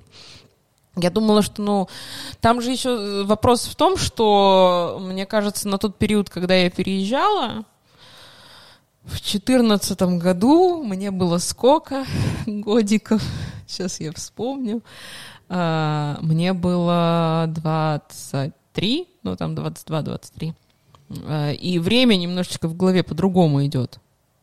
А, Мне казалось, что если я перееду на полгода, то это, в принципе, ок, норм. Типа я все, все что сделаю, все, смогу, все сделаю, все завершу, там какие-то планы и тому подобное. Вот. А уже переехав э, непосредственно начав работать, я поняла, что тот план, который у меня там в голове какой-то стоял, он не вписывается вообще в полгода, и надо что-то на подольше, видимо, оставаться. Вот. И как раз получается, что там спланировалось и участие в кофе-алкоголе э, российском, и там же появилась идея сделать кофейное пивко с Джоус, э, и что-то как-то подзатянуло. Вот, но у меня в любом случае, там в моей голове всегда стоял план, что после Екатеринбурга все равно в Питер. Да? Вот, да. Мгм. Поэтому у меня просто время в Екатеринбурге заняло больше времени, чем я думала. Мгм. А как тебе вообще а, Екатеринбург в плане кофе, вот когда ты приехала и когда ты уезжала? Я когда приехала, я понимала, что на тот момент для меня это даже было на самом деле кайфово с какой-то точки зрения, что э, в Москве, э, если сравнивать Москву и Екатеринбург, то Екатеринбург на тот момент от- отставал годика на 3-4. Мгм. Москвы. Вот. И за счет того, что как раз на момент, когда я приехала, он начал семимильными шага- шагами развиваться, и стало появляться и больше кофеин, и больше хорошего кофе, а, и больше барист, которые заинтересованы были в процессе, то я, получается, вот весь тот путь, который я в Москве проходила, я прошла просто еще раз. Ну, то есть у меня такое было повторение, но чуть-чуть на ускоренном режиме. Это когда фильм, когда смотрел уже, ты его там можешь на 1,5 поставить, и, в принципе, ничего не потеряется. Вот примерно так же. У меня это было. Вот, поэтому я прям, ну, я даже кайфанула от того, что к моменту, как раз, когда я уезжала из Екатеринбурга, он, наверное, по моим ощущениям, практически выровнялся с э, Москвой, по моим воспоминаниям того времени, когда я уезжала, опять же. Вот. Вы же, получается, ты еще эм, участвовала в организации чемпионата Мгм. уральского. Вот, э, два, да, да, два года же? Три. Э, три, Три три, получается, подряд. да, ты участвовала. Ну что, а, ты, ты переехала в Петербург, но все равно... Да, но все равно приезжала, чтобы провести, помогать. Да, еще туда и помогать. Да, потому что я помню, что это был первый чемпионат, на котором я участвовал. Мгм. Вот, и я помню, что это был э, чемпионат, еще перед которым не было там то ли один, то ли два года. Вроде один, э, Да, там была какая-то история там с тем, что не проводились почему-то, я уже не помню почему так происходило. Там не было организаторов. вроде, Ну, да, да, да. Для меня, конечно, на тот момент, когда мы взялись за организацию чемпионата, это было такое типа, в смысле по ту сторону оказаться? А как это делается? Вот. Ну, сколько тебе эм, было, то есть, э, сложно влиться в организацию чемпионатов? Или Влиться насколько вообще не сложно. Это было больше, знаешь, такой ам, у многих людей, и у меня в том числе, иногда, ну, у меня уже за счет того, что я слишком в большое количество дел бросалась, а, уже отсутствует этот блок. А, есть э, блок на то, что э, есть я, есть другие люди, которые за меня что-то организуют, что-то сделают, я в это во все кидаться не буду, потому что я ничего не знаю. Вот. Или типа, ну, как бы в моем случае это было такое, в смысле взять на себя организацию чемпионата, это же делают всегда умные люди, а я тупая. Типа, или там люди с бабками это делают, а у меня их нету. Вот. Но потом я примерно поняла схему, что не обязательно иметь бабки, можно иметь спонсоров. Вот. Поэтому сейчас вот эту фразу кто-нибудь воспримет не так, скорее всего. Она уже вырезана из контекста. Уже все использовано. Вот, как-то так. Я очень быстро, мне кажется, просто поняла, что нужно делать, потому что я знала регламент. Тут вопрос в том, что если ты знаешь регламент, ты, в принципе, примерно уже понимаешь, как и что, где должно быть организовано. Если ты сам участвовал, Да, ты вот. знаешь уже, ты видел, как это кто-то другой организовывал. по-моему. Поэтому ты можешь, ну, там, может быть, не копипаст сделать, а такое э, списал э, формат примерно. Вот. Э, Но, ну, есть, конечно, в организации там свои какие-то нюансы, фишечки, которые ты никогда не узнаешь, если ты не организуешь чемпионат хотя бы раз. Вот. Можешь привести какой-нибудь пример вот небольшой? При организации чемпионата, именно когда ты вот человек, который берет на себя эту ответственность, должен всегда понимать, что все может пойти не по плану. Как бы хорошо ты не планировал, как бы хорошо ты все не рассчитывал, вот будет какая-нибудь одна фигня, и иногда это бывает такое, что за одну фигню потянул, у тебя развалилось вообще все абсолютно, это как доминошки вот эти, или как карточный домик. Или Да, как Дженга? Ну да, вот много, много разных, много разных э, примеров можно привести. Ну, ты потянул за что. Иногда бывает такое, что потянул за что-то одно, развалилось все. Иногда бывает, что это куча мелких косяков, которые в абсолютно разных там зонах, э, так скажем, ответственности находятся. Они никак друг с другом не связаны, но они все происходят, например, в один очень короткий период времени, э, и, реш- и решение каждой из этих проблем у тебя занимает там определенное время, а решить их нужно все и вдруг разом внезапно. Вот. Э, Чисто вода закончилась. звук Вода пропал, закончилась. пропал. Да, где-нибудь там, не знаю, отошел шланг, э, и тачка течет, э, И она... спонсор попасть не может, потому что он там стоит на, на входе, его охрана не пускает, потому Да, что нету бейджика. да, ему да. надо, надо принести бейджик. Ну, вот что-то такое. Вот все это одновременно. Блин, как разорваться. Вот. Такой, был- ну, плюс, конечно, на, самом на самом деле э, еще есть вопрос в том, что можно минимизировать количество всех проблем, если достаточно большая команда работает над чемпионатом, если есть распределение обязанностей. Вот, когда у вас там двое, трое или четверо, это очень мало для чемпионата. Ну, в рамках там первого чемпионата в Екатеринбурге, который мы проводили, конечно, та команда, которая у нас там была из четырех условных человек. Ты там. имеешь в виду 3-4 человека на одну площадку? Типа вот там чемпионат На вообще проведение чемпионата. Чемпионата, да. Ну вот я почему говорю про тот первый чемпионат, который мы в Екатеринбурге проводили, потому что у нас была только классика, это была достаточно маленькая площадка, и там четырех человек в принципе хватало. И то у нас, конечно, были косяки на первом чемпионате, это в основном были косяки, которые были связаны с, э, со спонсорами, с общением там с ними, э, с тем, кому мы что наобещали, у кого мы сколько взяли денег, вот, вот это вот вся тема, это, ну, то, во что нужно было просто врубаться подольше. Вот, если это, конечно, площадка больше, когда ты проводишь там и классику, например, и брюерс, и каптестинг, то есть там три чемпионата одновременно, это, естественно, растет в геометрической прогрессии вообще количество людей, которые должны быть за это ответственны. Вот, потому что уже там четырьмя человеками ты не обойдешься, тебе нужно там 8, если это два чемпионата, тебе нужно 12, если это три чемпионата. Но это редко, на самом деле, происходит, редко у кого настроена такая, это, такая вот эта вся тема, потому что там, к примеру, с последними чемпионатами, которые я вообще проводила э, в Петербурге уже, э, это было три категории чемпионатов, это был каптестинг, брюерс и баристы. У меня, соответственно, каптестинг был в ноябре прошлого года, и брюерс и классика были в начале февраля этого года. Вот я на самом деле не очень себе представляю, что бы было, если бы они были одновременно все три, а, потому что, мне кажется, я бы умерла просто. Вот. Э, ну, слегла бы на недельку стопроцентно, абсолютно. А, и там была история с тем, что на вот эти три категории чемпионатов людей реально прям очень сильно не хватало мне а, помогающих. Организаторов, волонтеров? А, ну, даже на всех этапах подготовки, на самом деле, потому что были, были периоды времени, когда у меня просто мозг вскрывался, я вообще не понимал, что происходит. Ну, то есть у меня там даже по ходу подготовки чемпионата у меня были э, смешные истории э, про то, что э, скажи, что ты организовываешь чемпионаты, не говоря, что ты организовываешь чемпионаты, и я писала, что типа я отвечаю на телефонные звонки, даже стоя в душе. Просто типа, вот такая у меня была схема организации чемпионатов. Вот, но это на, на подготовительных этапах, на самом деле. Но за счет того, что я уже организовывала, опять же, чемпионат, я представила все регламенты всех чемпионатов, я, опять же, там знаю судьи, я себе хорошую там хороший набор судей, в принципе, набрала, которых я пригла- пригласила на эти чемпионаты. Я набрала себе хороших волонтеров.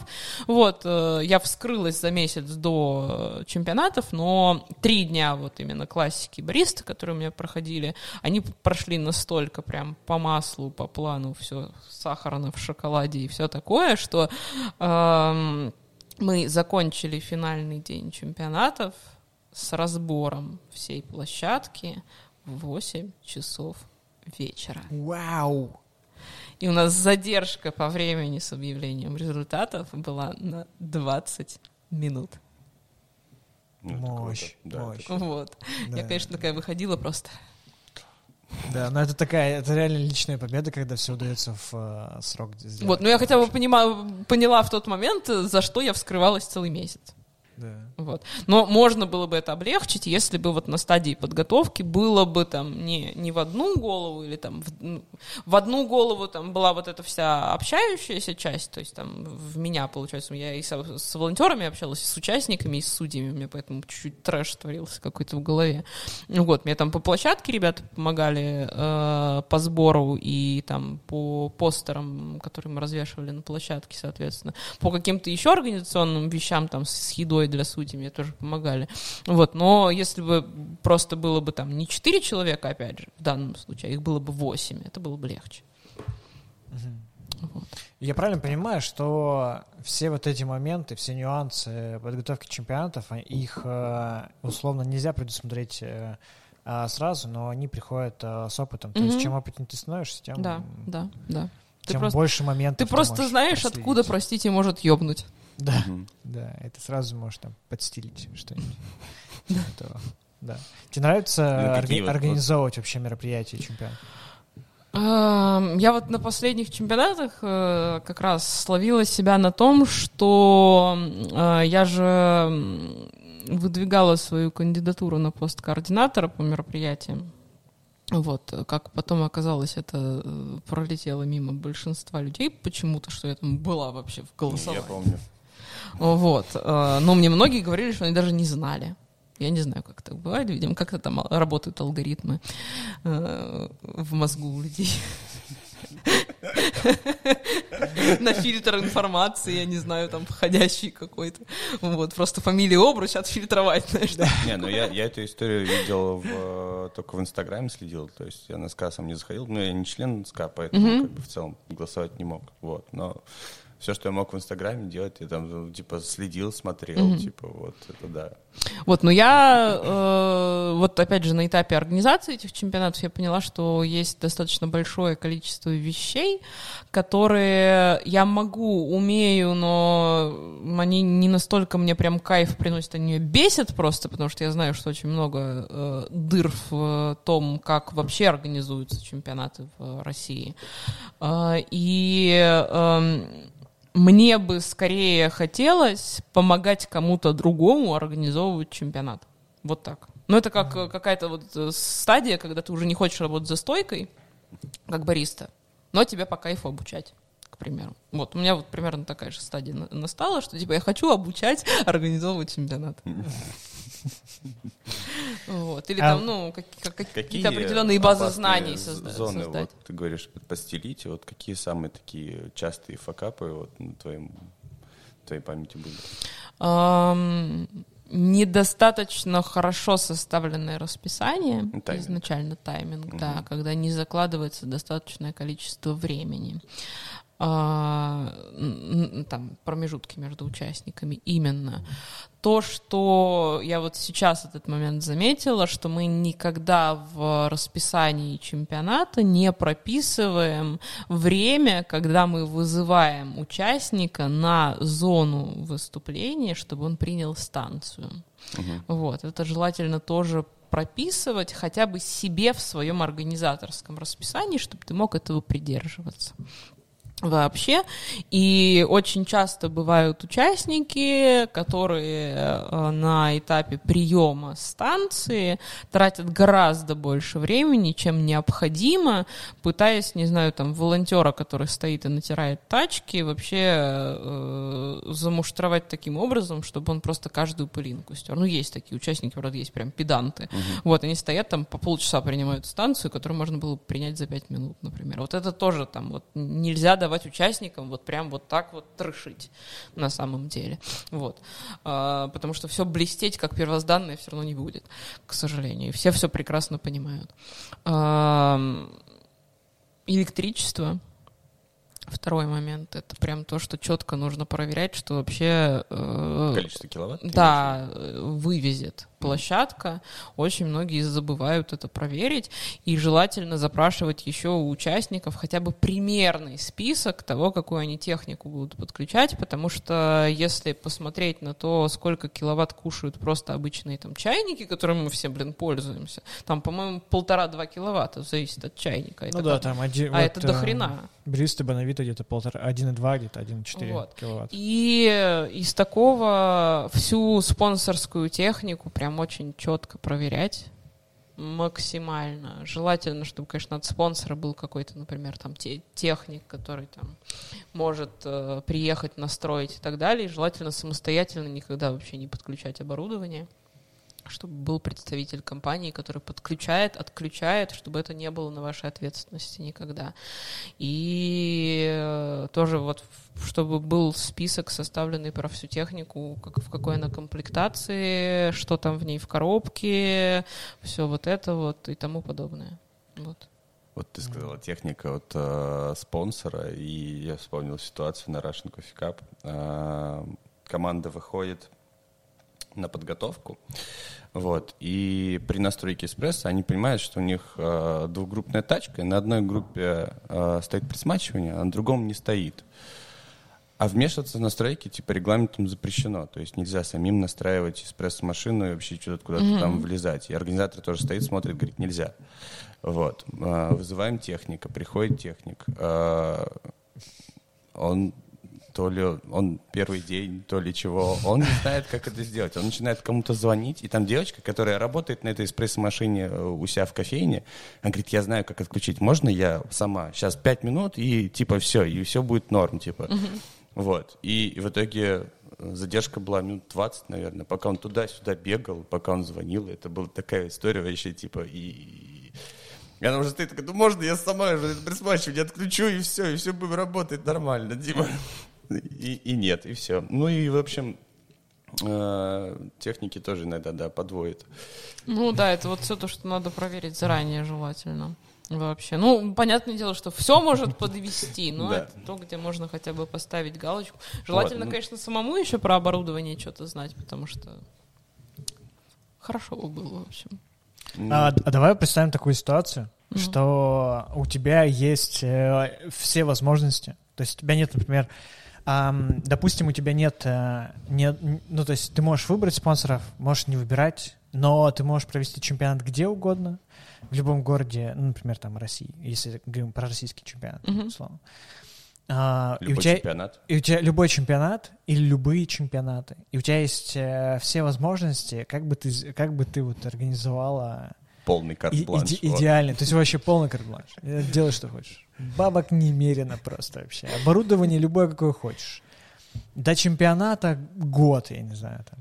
Ну, типа, ну, я окей, бы, знаешь, что сделала первое? Я бы сказала, где подвох. Не, подвох, подвоха никакого нет. То есть как бы ты бы организовала бы идеальный чемпионат. Ну, представь, человек пришел э, и такой говорит, блин, я, короче, сам выступал, сам там, может, пробовал организовывать и так далее. Подвох, Наташа, в том, что такого не будет. У меня сейчас есть, короче, у меня сейчас есть э, там, типа, деньги. Давай организуем, типа, чемпионат. Мне хочется там отдать, э, отдать. Типа, этой индустрии. Вот как бы ты бы организовал? Вот как, вот как хочешь вообще? Блин, я бы сказала этому человеку, чтобы он пошел и там, не знаю, потратил на что-нибудь еще, правда. Иди машину себе купи. Да, ну, серьезно. Не, ну, доп- допустим, что он хочет именно провести чемпионат, для него это У него настолько много денег, что машину, квартиру, дачу он себе уже купил, и вот теперь пришло время для чемпионата. Вот, я надеюсь, что это, если так, то Просто так. смоделируем эту ситуацию, как бы ты это все Блин, организовал. не знаю. Я, я больше люблю выкручиваться из, э, из странных ситуаций. И ты такая, ты бы твой идеальный чемпионат, ты бы сказала, так, давайте, короче, поменьше денег. короче, не ко мне. А, максимально, э, максимально давайте урежем бюджет, короче. Я одна все сделаю. Минимум людей. Я мастер урезания более- бюджета. Сейчас более-менее понятно становится, как организовать чемпионат. Площадки нет. Сейчас я найду площадку. Ну, допустим, Дойдем, да. как бы ты, как бы, как ты видишь э, идеальный чемпионат для себя? Как э, ам, человек, который был участником чемпионатов, и как организатор чемпионатов. Я не знаю конкретно, какая это могла бы быть площадка, потому что я могу только ее обрисовать, ну, то есть я прям не назову сейчас какой-то конкретный, не знаю, там... Ну да, да. Ну ты можешь сказать Вот. там А, поле. Мне бы хотелось, чтобы это была площадка э, с, наверное, комфортной там парковкой, подъездом, чтобы все могли нормально туда попасть на территорию, чтобы не было как- каких-то проблем там с пропусками, завозами и тому подобным. Вот. Желательно, чтобы эта парковка еще была бесплатная для всех, естественно, вот это все, все бесплатное, мы все. Или, или, или чтобы у нас были деньги на то, чтобы всем оплатить парковку. Просто вот шикуем, барствуем. Ну, короче, Вот. Крокус Экспо. Ну, Пока что, да. пока что какой-то экспо А. Чтобы это был какой-то, да, вот как в Крокус Экспо, соответственно, какой-то большой павильон, но в Крокус Экспо очень часто есть проблемы с тем, что когда какие-то загрузки, погрузки, там постоянно открытые двери. Да, чтобы вот... Не, я про то, что там открывают двери и становится холодно на площадке где-то. Ну, бывало такое на каких-то чемпионатских площадках. Вот, чтобы вот этой вот фигни не было, чтобы всегда было теплышко желательно. Вот, без перепадов температур. Ну, вот, чтобы была возможность полностью всю площадку зонировать, соответственно, под себя. Поэтому, да, конечно, какой-нибудь Крокус Экспо подходит примерно, ну, вот, с вопросом про температурные режимы, к сожалению. Вот. а, что есть что про площадку? Ну, да, то есть, чтобы была возможность обрисовать полностью всю площадку под себя, так скажем. С комфортной там зоной подготовки, с комфортной зоной для То есть судей. достаточное место ты имеешь в Вот, виду? достаточное количество места, расположение доста- да, расположение удобное. Вот в этом плане как раз Крокус, мне кажется, не самое комфортное расположение, потому что каждый раз, когда ты оттуда выезжаешь, ты стоишь в пробках. Вот, э, и когда едешь туда, ты тоже стоишь в пробках. Если ты едешь, например, как участник с кучей стафа своего. Вот, если ты просто едешь там на метро, и ты ничего не тащишь, конечно, тебе пофигу, ну, доехал, дошел, все хорошо. Из метро даже не выходя зашел. Вот. э, Какой бы чемпионат я проводила? Блин, я бы на самом деле, мне кажется, я провела кап-тестинг. Мне, мне понравилось кап-тестинг проводить. Вот, я знаю, что моим участникам не очень понравилось, как я организовала кап-тестинг, но я опущу это. Самый изичный, наверное, чемпионат в плане организации. А, Он самый интересный с точки зрения того, как ты в него вдумываешься, потому что когда ты начинаешь подбирать кофе и начинаешь подбирать пары, ты такой, о, сейчас я вас... Ох, и он сейчас Сейчас я намешаю тут вообще. Такого чемпиона Вот. Но под каптестинг э, в идеальной схеме вообще, которую я прописывала, э, должно быть э, такое огромное количество термосов, э, хорошо держащих температуру, и такое количество чашек, и такое количество кофеварок, и такое количество людей, которые заваривают, относят и так далее кофе, что вот там самые большие затраты были бы на оборудование, термосы, посуду и людей, которые, соответственно, тебе помогают. Потому что сейчас, на самом деле, с чемпионатами вот всеми с кем я это обсуждала, э, там и ре- региональными, например, которые проходили и смогли пройти, это недостаток волонтеров, либо недостаток качественных и хороших волонтеров, так скажем, вот одновременно и то, и другое. И я бы, наверное, достаточно большое, большую часть бюджета, выделенного на чемпионаты, потратила бы на зарплату волонтерам. Потому что для того, чтобы замотивировать людей, которые четко, точно помогут тебе организовать чемпионат, Хватит топить за идею, да? да, ну, нужны деньги. Пора, пора платить. Вот. А за идею к тебе придут только люди, которые даже рег- регламент очень часто не открывали. Поэтому, ну, блин, ты не понимаешь, ты можешь доверить этим людям вообще наливать кофе на Да, это, так, с таким тоже Ну. на чемпионате ста- сталкиваться, что типа э, ребята плохо понимают вообще, что происходит. Мгм. И ты такой типа, ну, говорю, у меня же вот сейчас время подготовки должно быть. Не, не знаю, какое время подготовки. Типа. Мгм. Я говорю, ну я даже должен кофемолку, наверное, принять, посмотреть, типа, ее, как она там, что стоит, и чистая она, нечистая, там, ну, типа, вообще в целом ее проверить. Они такие, не, нет, ты выходишь просто и выкладываешь свое. И я такой, типа, подожди, что-то я не понимаю, что-то не так все. Ты подожди, я, да. регламент, Да, да? да, позови организатора, сейчас мы этот вопрос решим. И да, организатор приходит такой, да, конечно, да, принимай, типа, да, это сначала принимаешь, потом выходишь уже составом, начинаешь Мгм, время подготовки. Вот, такие ситуации Вот, тоже да, были, да. да, волонтеров я бы прям, хороших волонтеров надо оплачивать. Ну и когда ты можешь э, как, ну, оплатить как проектную деятельность, ты уже можешь Мгм. попросить, чтобы они все прочитали регламенты. Да, есть, естественно. Конечно, ну, э, сказать им, типа, как ну, они должны у тебя, да, у тебя есть и возможность каких-то людей, которые уже работали и выступали, привлечь, потому что они не просто так придут, а именно воспримут это как работу, а другие люди, которые Опять же, они, может быть, не участвовали в чемпионатах, не читали регламент, они хотя бы будут понимать, зачем они читают эти 60 страниц регламента. Потому что они там получат, не знаю, какие-нибудь даже 10 тысяч рублей, например, за три дня волонтерства на чемпионате. Мне кажется, это нормально. Мгм. Вот. А ты бы э, делала бы какой-нибудь, эм, эм, знаешь, типа какие-то ме- мероприятия дополнительные к чемпионату для обычных посетителей, то есть те, которые любят кофе, но Мгм. типа не так сильно как бы ориентируются во всем этом. Слушай, с одной стороны да, с другой стороны нет. Сейчас объясню, что я имею в виду. С одной стороны, э, мероприятия, которые вот проходят на всяких выставках и так далее, нужны, потому что достаточно большое количество людей, которые могут прийти на такую выставку, которые, например, не сильно работают с кофе, они просто интересуются, им, конечно, там вот это дополнительное образование нужно. Вот.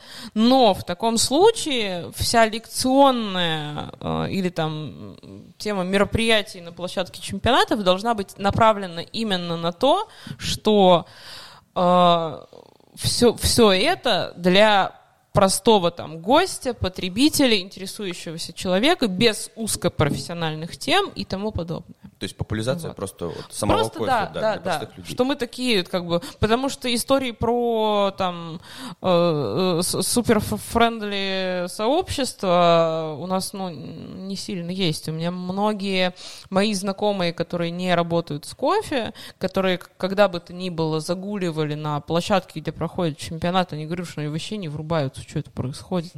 Не, ну вот э, взять, например, площадку вот типа Пир Экспо, это сугубо профессиональная Да, выставка, и в целом она не предусматривает, что туда просто приходят какие-то люди, которые ходят в кофейню, Ну вот, э, пьют. да, я поэтому Им и там что делать как нечего, бы... типа, там должны быть бариста, владельцы кофеин, типа представители каких-то компаний, они там между собой общаются, новые штуки делятся, показывают. Вот, а такие вот истории, где просто для гостя, это уже должна быть какая-то вот фестиваль, вот типа как Москва. Ну да, типа как Moscow Festival. да, который вот там, да, именно прикольно. направлен на то, что типа вот мы для, для простых гостей, и, соответственно, лекции вот как раз идут в на- в направлении того, что вот, типа как заварить кофе дома там. Ну да, да, да. Я бы вот, если делала бы, то делала бы вот такие вот, как, э, ну, формата Moscow Coffee Festival, чтобы это было больше. типа Чтобы это было больше для людей, чтобы вся программа была для людей. Вот. А, но почему я бы не стала делать? Я бы вообще стопроцентно не стала делать вот всю вот эту профессиональную фигню. Ее и так хватает. а, Во-первых. Во-вторых, э, я не очень понимаю, в каком формате все вот эти профессиональные штуки тоже делать, потому что если это делать тоже какие-то лекции и семинары, ам, образование в любой сфере не должно быть бесплатным. Или наоборот. Ну, как, мне кажется, что какое-то прям э, специфичное, мне кажется, образование. То есть, когда мы углубляемся в какую-то тему, а, тебе нужна мотивация, чтобы правильно воспринять э, ту информацию, которую тебе дают. Мгм. И получается, что ты должен в какой-то степени подготовлен. Если ты такой бесплатный, такой, ну бесплатно же я схожу. Мгм. Но ты не будешь подготовлен, и получается, что ты придешь, и для тебя эта информация будет либо слишком сложная для понимания, а, либо просто непонятная, и все, и ты такой, «Э, ну, я пришел, там что-то было, но ты занял место человека, который мог прийти а, осознанно а, и уже быть подготовленным, то есть для него это будет больной вопрос, который он может решить через эту лекцию, например, какую-то. Ну, например, и там я, например, не хочу стать кугрейдером. Зачем мне идти на лекцию по кугрейдингу, которая именно вот для кугрейдеров сделана, для тех, кто либо хочет стать кугрейдером, либо уже является ку- кугрейдерами. И это будет интересно, отчасти, конечно. Ну, То есть это же иди, информация. Просто не иди. Кому-то Да. интересно, кому-то нет. Вот, но суть в том, что ты такой, ну бесплатно я схожу. Почему А, нет? ну в этом плане, да. Вот, то есть Да. как бы Да, да, да. я вот это к как это веду, как это- отдельный отдельный фильтр, который э, более осознаннее дает подходить людям. Мне, м, мне в этом подбору плане, на самом деле, вот с точки зрения там именно профессионального какого-то вот такого вот э, места, где могут проходить какие-то профессиональные там лекции, обучашки и тому подобное, больше нравится формат там бариста кемпов каких-то. Вот я хотел тебя как раз об этом э, спросить. Э, это бы э, вот эм, такой бы чемпионат. Почему я спросил про обычных людей? Потому что если а, чемпионат не подразумевает условно э, твоя организация не подразумевает, потому что у тебя не заложено мероприятий таких Мгм. определенных, то его же можно пров- провести как раз-таки совместив э, с тем, чтобы потом то есть с какими-то, ну, то есть ты вышел, а там природа, например, какая-нибудь. Ну, то есть вот как бриста камп. Мгм. То есть ты пошел вечером после все, всего мероприятия, вы пошли там что-нибудь, э, поужинали там или барбекю устроили. Ну, то есть вот в таком формате. То есть более таком э, камерном. Ну условно. да, да. Потому что я вспоминаю некоторые чемпионаты как раз э, в Екатеринбурге бариста, они чаще всего проходят как раз вот такие, как, э, как камерные. То есть там Да, не так да. много людей э, приходят, либо они приходят, ну такие, а что это я пришел, ладно, пошел. Не, региональные, если говорить про региональные чемпионаты, они все всегда камерные, но я думаю, что им тоже нужно вылазить из этого камерного. Да, потому что я Вот, помню, потому что когда вот был в семнадцатом вроде году, там, когда был а, в клубе каком-то, в таком, знаешь, помнишь пространстве, ты еще тогда, я помню... Блин, как он чемпионат. назывался? Я недавно пыталась вспомнить, как называлась эта площадка. Вот, там потому что я туда с было просто... это обсуждала. Туда было не просто попасть, то есть там надо было зайти там во двор, заехать, там еще это же было, было популярное место Да, но оно, но оно было э, как-то то ли закрыто, то ли что-то типа того, я вот не помню. Кизи, что ли? Ну, Ну, там не какой-то, как- совсем. там какой-то условно был, там как клуб. Там Вот, же есть там э, было, концертная типа, площадка в Екатеринбурге, основная. где концерты все проходят. Как оно называется? У меня просто Я все щ- в памяти. я вообще не До помню. свидули. Я вообще не Телеклуб. Телеклуб. Это была площадка от телеклуба, но только в центре. Она, си- она сейчас принадлежит точно телеклубу. Вот, но это было место клевое в центре Если Екатеринбурга. щас вот, да, щас Мы до надо туда просто пешком все, э, все шли со своим стафом. Вот, я помню, что я там, э, там я как раз э, выиграл Уральский тут. Вот, и там было прикольно, но было очень вот как раз-таки камерно. То есть там, там особо места-то не было. Там был второй этаж, где смотрели все. На первом э, было две станции как раз. И было достаточно атмосферно. Но я понимаю, что с точки зрения организаторства, возможно, что это ам, там Не типа не, не, укла- не укладывается в бюджет, потому что там как бы был, было рассчитано на то, чтобы, может, люди какие-то приходили и так далее. Вот. А вопрос по образованию, вот то, что мы затрагивали, а, я, например, не против, чтобы это было платно, потому что, ну, опять же, ты осознанно Мгм. идешь. Вот. Другой вопрос в том, что сколько это стоит. Если это это должно стоить, да. то есть, если это как бы там какая-то лекция по кугрейдингу, она там стоит вот как э, курс по кугрейдингу, то есть в соотношении, Ну, типа, ты такой, ты тоже такой лекций, типа. задумываешься, «М, блин, ну такой как бы еще более осознанно подходишь, такой, а стоит ли мне вообще идти? То есть как бы могу ли я и так далее. То есть это уже другой момент. Вот, но это всегда как бы будет, наверное, сложный момент. Во-первых, баристы достаточно бедные вообще в целом. Да, то есть это нужно, да, понимать. Вот, они живут на съемных квартирах, э, пьют дорогой кофе в кофейнях, и у них в целом денег нет. Опять же, почему? Потому что мы про идею, а не Да, про да, бабки. да. Вот, да, и... Хватит собственно, это терпеть. Встаньте! Встаньте, бариста! Вот, и как бы э, даже тысяча рублей, возможно, для бариста за лекцию будет такой, типа, ну... Плюс мы еще живем в России, у нас такой менталитет тоже вот э, пиратский немного. Есть такой, да. Вот, и такой, типа, блин, ну сейчас кто-нибудь там на видео запишет, там, он потом на пире И выйдет. расскажет потом. как. Вот, да. я- И как бы желающих сразу будет меньше, кто пойдет на эту лекцию. Все, Тоби выспался, а будет сейчас. Подходит ко всем. Тоби выспался, а подкаст еще не закончился. А а он же не понимает, что вот тот- те полтора часа, которые мы до этого трындели, мы еще не записывали. А, а вот слушай, знаешь, какой интересный вопрос А. у меня? Всегда на чемпионатах, особенно вот на российских, а, вот что, почему мне понравился как раз а, в Екатеринбурге э, на- в- на- в том месте, и мне понравился первый, э, это акустика. Потому что вот первый Екатеринбургский чемпионат, он проходил в, в фойе В Франка, бизнес-центре, да. бизнес-центре. И я помню, что там была хорошая акустика, потому что там был не самый высокий потолок, не- не очень.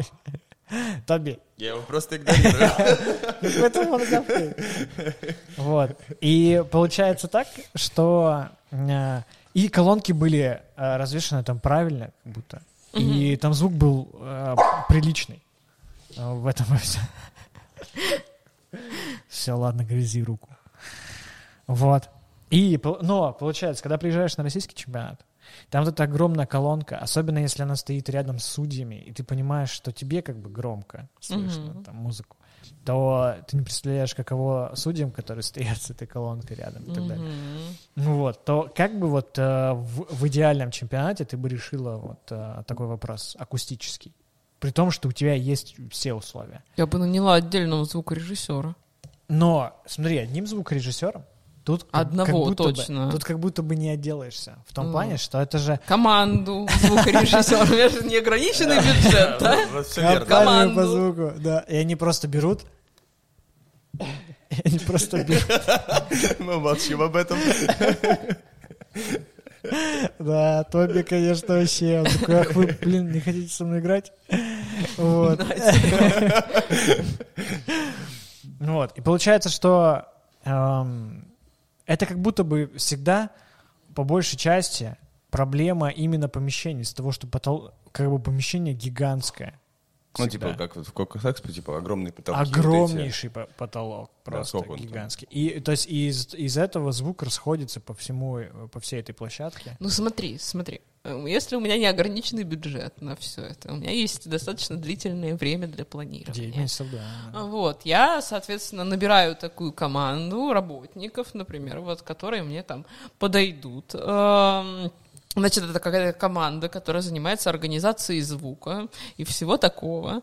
Правильно А, расставят колонки, чтобы все да, было мы там с ними сначала вместе, с каким-то их ответственным чуваком, а, отсматриваем помещение, чтобы они нам подходили с точки зрения внутренней акустики в помещении, там, потолков, вот этого всего. Как только мы выбираем нужное нам помещение, мы тут же его бронируем. нужное Сюда нам же добавляем в команду света Вот. режиссера, Конечно, конечно. Ну, то есть... э, чтобы... И вот тут как раз-таки у меня возникает вопрос. Э, Вот с такой подготовкой. Ты бы наняла бы еще команду э, этих операторов э, и Конечно. съ- съемочную команду, Конечно. чтобы можно было снимать не только видео самих выступлений, а ну еще и в целом, как бы узнаешь, словно такая, чтобы потом получился такой часовой фильм о том, как Слушай, прошла если, эта у выставка. если у нас неограниченный бюджет, я бы наняла даже интервью э, там. команду гримеров, которые бы там всех красиво Всех- загримировали всех, бы, да. Подготовили всех И, баристов, и судей. маки- все девочки выступали бы в макияже, естественно. И это было бы в тайминге еще просто прописано четко, что у нас все было красиво. Получается, в таком случае э, у каждого бы участника еще был бы свой волонтер, который бы следил там за посудой, например. Конечно, конечно. Еще там что-нибудь, чтобы ничего там не разбилось. У каждого например. участника свой стол со своим холодильником. Свой стол, свой холодильник. Морозилка обязательно. Морозилка своя, свой лед-генератор отдельный. Диван, лаунж-зона. Э, у каждого участника свой райдер. О, лаунж-зона, кстати. Была бы лаунж-зона какая-то, ну, Очень важный момент. Все судьи всегда просят, чтобы наконец-то в судейской появился холодильник с холодным пивом. А, пивом, да, да. Крутяк. И холодильник с холодным пивом, там, холодным игристым или чем там еще. Ну, то есть там райдер, да, для судей точно райдер был бы. Ну, Вот. А, Для уча- Ну, в принципе, для участников тоже, наверное. А, Был бы отдельный холодильник такой там для участников, отдельный. Но для участников он бы открывался только там вот э, после выступления, желательно. Вот. Э, Для судей и отдельный для организаторов, естественно. И для обычных пользователей, знаешь, типа условно как ставят бочки с э, пивными баночками. Ну, типа тоже, да, можно. Ну, можно. это уже бариста пати какой-то, ну, типа... А почему бы нет? Не, ну, Не, чемпионат- ну может быть не в течение, опять же, не в течение всего дня и не везде, но да, это тоже. Бариста Пати, кстати говоря, вот Бариста Пати точно была бы. Прям такая вот. Прям на площадке или... Прям, прям по той же стоимости, как и со- организация Как всего чемпионат. чемпионата, да. Тоже с режиссером, звукорежиссером, Да, да. да. с, э, Не, я думаю, что не на площадке, в другом каком-то месте. Ну, Надо понятно, обстановку И с сменить. приглашенными диджеями. Но можно все убрать. Да, да. Блин. Но это пока выглядит очень э, как будто бы круто, прям вообще. Ну, были бы такие деньги. Может, А кто-нибудь послушать такой, типа, хочу, чтобы было так. Да, да, да, нужно чаще визуализировать, мне кажется, вот это А как думаешь, вот э, вообще такое когда-нибудь э, возможно, в принципе, в какой-то ситуации? Чтобы не, не то, чтобы пришел человек и такой, типа, блин, да, все, вообще, ну все. Как последний день, погнали. Вот. А именно На постоянной основе ты имеешь в виду, чтобы... прийти к тому, чтобы количество, например, э, спонсоров, аудитории и так далее приходило к тому, чтобы можно было качественно организовывать чемпионат, чтобы у всех э, были достаточные условия для того, чтобы прям комфортно было выступать и все остальное делать. Возможно, но я думаю, что есть момент с тем, что за счет того, что какое-то время у нас вообще не проходили чемпионаты, и все это было там из-за пандемии и, э, и так далее, э, чуть-чуточку, как будто бы вот эта история про чемпионаты, выставки и тому подобное, она подпотерялась. Очень много чего переходило там в онлайн форматы и тому подобное. И сейчас пока что непонятно, как с э, тем, что все ковидные ог- ограничения будут сняты, а, будет продолжаться этот интерес к выставкам, чемпионатам и тому подобному. Я думаю, что очень много чего может перейти в какие-то другие просто форматы, в другие течения и тому подобное. Если бы мы, если бы у нас не было вот этих двух лет э, ковида, э, то, возможно, вернувшись там в начало 20 года, конец 19 оттуда можно было бы простроить траекторию, как мы бы пришли к вот этому идеальному чемпионату, про который мы сейчас э, красиво мечтали. Вот. На данный момент я думаю, что это, возможно, будет какой-то другой идеальный чемпионат или другое идеальное мероприятие, наверное, другого формата просто. Потому что, если быть честными, даже там правила, по которым проводятся чемпионат, форматы, они уже сейчас, э, очевидно, немножко, немножко устарели. Я вспомнил эм, фестиваль в прошлом году, который проходил летом э, на территории Флакона. Э, он был там больше про мясо, барбекю, Um, понятно, что там были, о, было очень много, кто делал хот-доги, uh-huh. а, бургеры какие-то и так далее. Там очень было много а, пивоварен местных каких-то, местных. И все это было так, как будто антуражно и прикольно, что там просто к вечеру, а там были еще музыканты, там был вот на одной площадке. Тоби, там на Сережу смотрит. Ты что, Сережа, там прикопался? Ну там... Прикопался. Че, Сережа? Ты что прикопался? Ты что прикопался? Вот. Сейчас поставлю себе. Тут какой-то флажок можно ставить, как будто в дорожку. Um, вот. И, и, и что меня поразило, и почему я стал вот над этими вещами всеми задумываться, о том, что там было, во-первых, было очень много людей. Настолько много людей, что я такой, блин, ну, класс вообще. Ну, понятно, что э, больше, очевидно, больше людей любят мясо, больше людей как будто Больше людей любят мясо, чем кофе, ты имеешь Да, да, просто это, ну, то есть ну. еду в целом, как бы, чем а, кофе. Ну да, потому что еда — это еда, а Да, то есть ну основополагающая. Вот. И из того, что там были музыканты, из того, что там были разные активности, там стоял стол для, столы для пинг-понга, там, ну, то есть из-за того, что было очень много э, всех, там было три э, площадки э, сцены, то есть одна большая, там две маленьких и так далее. И они причем как-то умудрялись, то есть, ну, умудрялись расставить их так, что не было, ну, то есть ты у одной не слышишь другую, потому что mm-hmm. там за зданием была вторая. Вот. И я помню, что к вечерам там больш... большинству палаток ты просто подходишь, и такой говоришь, а можно мне хот-дог, например? И они такие, да мы, у нас уже ничего нет, мы, мы все, мы типа вот просто достаиваем тут наше время, и все, проплаченное. И у пивоварен то же самое. Ты вот ходишь, говоришь, вот это можно? Такие уже нет. Осталось вот это только, блин, вот это пиво, и все. И они просто его уже разливают. Ты думаешь, блин, капец.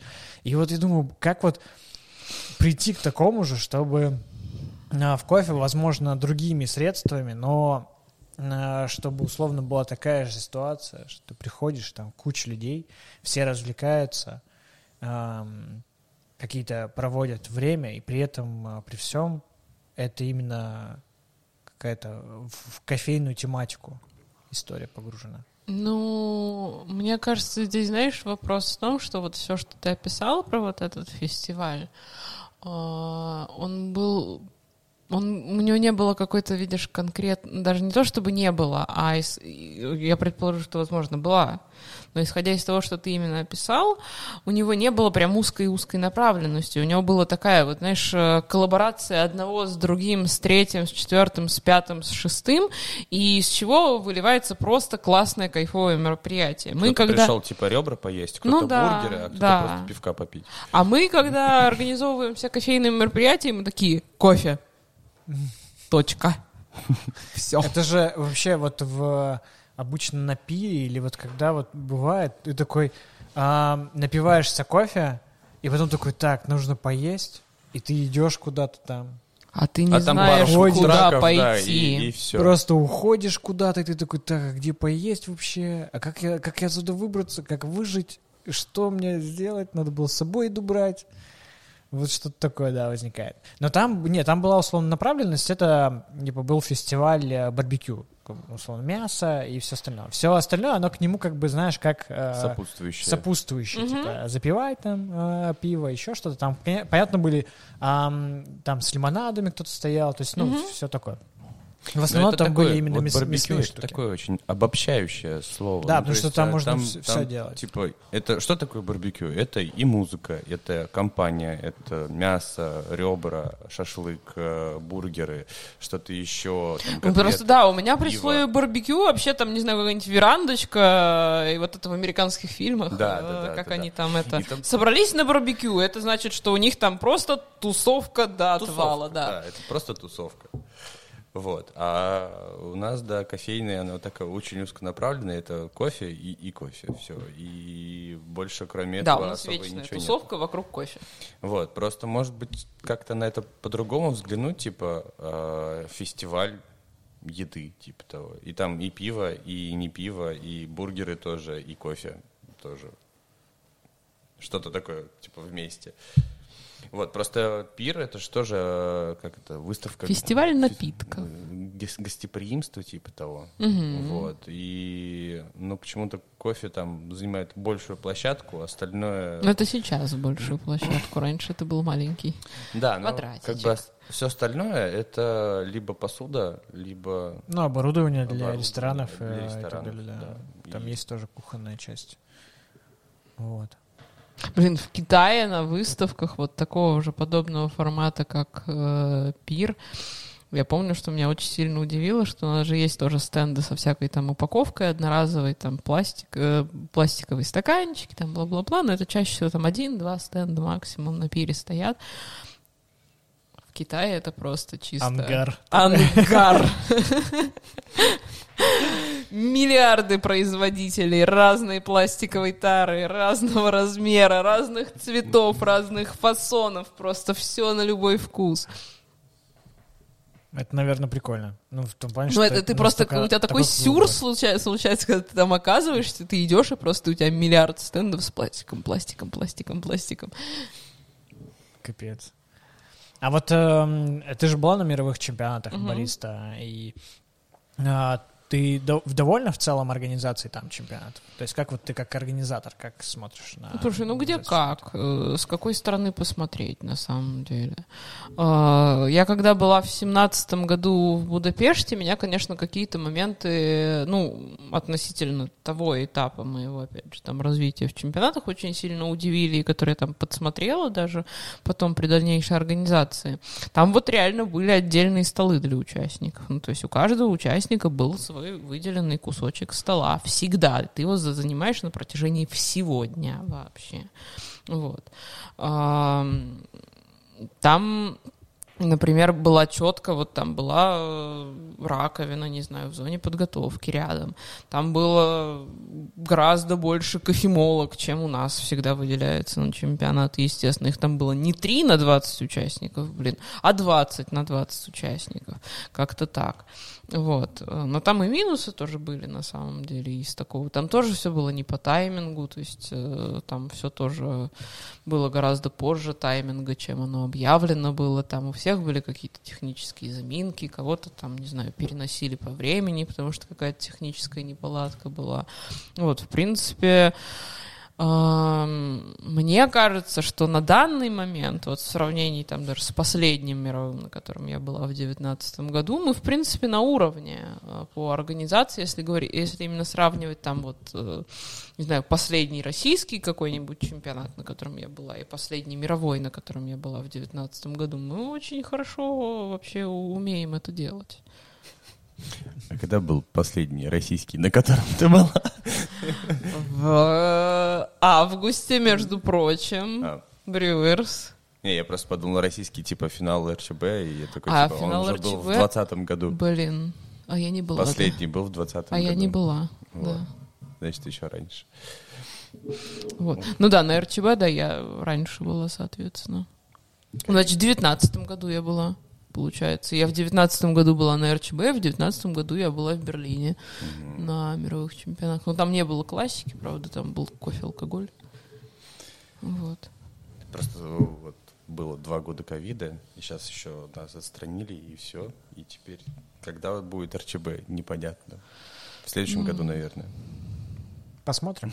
Не, посмотрим, да. Нужен ли нам вообще этот чемпионат? Может, мы на своих каких-то вывезем? Может, у нас что-нибудь свое получится? Ну, тут, знаешь, такой момент, что да, у нас сейчас на самом деле, но это всегда история про то, что в каких-то таких э, непредвиденных ситуациях очень э, хорошо иметь э, какие-то свои идеи и ловить момент продвигать их на самом деле. Поэтому, да, какие-то свои собственные чемпионаты по-любому, я думаю, что еще там новенькие, может быть, будут появляться, может быть, там к тем, что уже существующие, какие-то там движухи в формате латте-арт баттлов, например, будет больше внимания, это тоже классно.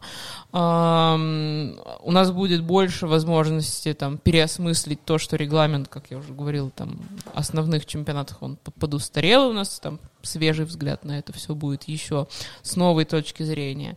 Вот. Эм, но, тем не менее, все равно классно, когда есть какая-то э, вот эта история про обмен опытом из э, разных стран, потому что так развитие еще сильнее идет.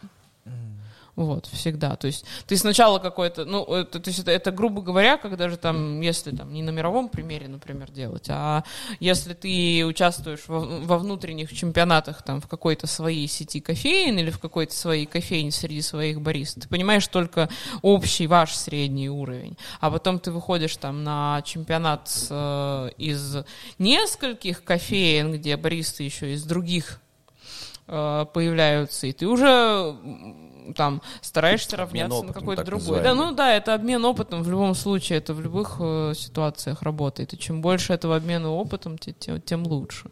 Ну вот сейчас у нас есть возможность пообмениваться опытом внутри страны. Угу. Так скажем. Вот.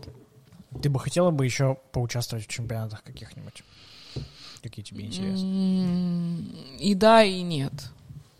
Я хотела, я бы хотела вернуться в участие в кофе алкоголе, но э, меня очень сильно не устраивает тот регламент, э, который сейчас у этого чемпионата есть. Mm. Вот он максимально не актуален вообще для нынешнего времени. Э, в нем есть очень много спорных моментов, э, даже тех, что касаются просто расстановки станции, например. Вот. И того, что для чемпионата по кофе алкоголю, который стремится к тому, чтобы там основная задача это внедрить хороший кофе в бары, мы используем кофейный setup вообще. Ну, то есть как, ребят, алло. Мы как хотим кофе в бары вернуть, используя кофейный setup. Его нигде нету в барах. Никогда. Вот, поэтому... Ну, там были еще, по-моему, в 18 что ли, году я участвовала в такой фокус-группе, э, с которой вместе мы обсуждали там изменения, которые возможно планируем внести в этот регламент. Как предложение, да? Вот, да, как предложение. Мы там, у нас было там на протяжении, по-моему, полугода, мы там раз в месяц, по-моему, или там когда-то чаще, когда-то реже созванивались по то, то ли по зуму, то ли почему-то еще, вот что тогда было и использовалось, соответственно. Кажется, ты что, добрался? Голь, да, да, я вот поучаствовала в этой там фокус-группе, так скажем, вот, и, но пока что, к сожалению, никакие изменения, которые мы обсуждали, не вносились из-за, опять же, ковидных ограничений, потому что они вносили только ковидные все э, штуки, там, про маски, перчатки, гигиену и тому подобное, и вообще непонятно, будут ли они вносить все то, что нами обсуждалось, вот, но, наверное, по старому регламенту я бы не хотела выступать больше. Вот, как-то так. Поэтому, ну, посмотрим, что, кого, где, как, когда. В принципе, выступать на чемпионате мне э, по кайфу самой. Потому что подготовка к чемпионату, ну, это такая история, когда ты а, очень много своих сил бросаешь на то, чтобы какую-то идею продумать, которая у тебя давно явно в голове есть. Э, а, ты на ней концентрируешься, и ты ее максимально прям вообще э, воплощаешь вот в каких-то там временных рамках.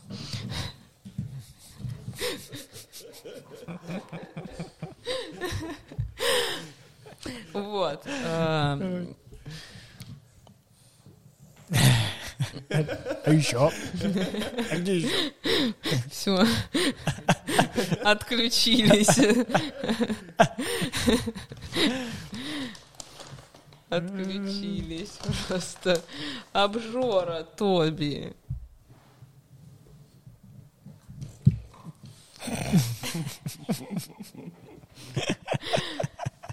Было бы еще смешнее, если бы он просто лапы вот так забирал бы. Так не Со стола. получится, ему рост не Да, да. Ой, Да, про чемпионат. Концентрация на идее, все вот это вот.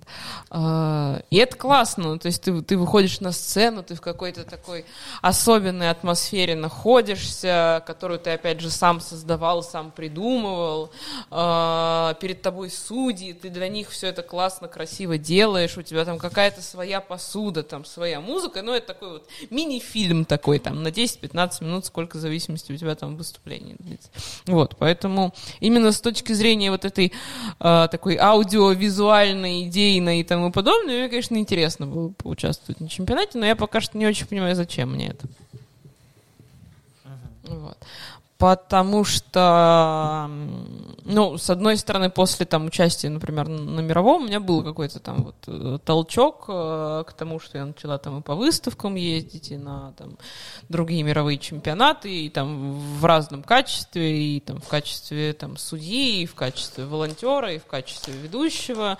Да, мне было интересно это с точки зрения там расширения моего кругозора, вот, э, в принципе, с точки зрения там каких-то Такое смешное, конечно. это все, это вообще... Ой. Прости, это что просто он забирает на себя все внимание, да? вообще. Ничего, ничего, все, норм- берет. всё- всё нормально, я уже привыкла. Обычно, да, обычно в комнату сначала заходит То- Тоби, потом я. Вот, это всегда, вот как только появляется собака, все внимание к ней. А, Это нормально, абсолютно. Вот, все мое внимание всегда к собаке, а не к себе. Это тоже нормально, да, вот, чаще всего. На чем я остановилась-то? На выступлении. На том, что ты На выставке, да. Ну да, да, да, то есть э, у этого, да. в принципе, есть какой-то определенный профит, потому что у тебя там какие-то возможности появляются, тебя там узнают, знают и так далее. Вот. Эм, Я не знаю, нужно ли мне это сейчас. Вот, у меня сейчас такой, э, в связи там, опять же, с тем, что э, ковид э, у нас подотнял возможность вообще устраивать массовые мероприятия и путешествовать, я не очень понимаю, насколько сейчас мне это нужно в том же формате, в котором и было. Вообще, да, то есть я не, не говорю о том, что мне бы не хотелось путешествовать, естественно, хотелось бы. Вот, естественно, хотелось бы ходить на какие-то массовые мероприятия, вот, но, наверное, это не прям супер самая основная задача у, у меня сейчас. Вот, а какая она, я пока еще не знаю. Ну что ж, я тогда предлагаю закругляться. Да. Там Ну мы да, так нормально уже мне, кажется, мне, мне кажется, Тоби тоже уже Тоби- такой, Тоби хочет тоже уже знает, закругляться да, тогда. закругляться пора, все, до Ребят, да, свидули. да. у вас вкусняшки-то сколько еще остались? Да? Закончится скоро на меня. На два часа хватит? Ой.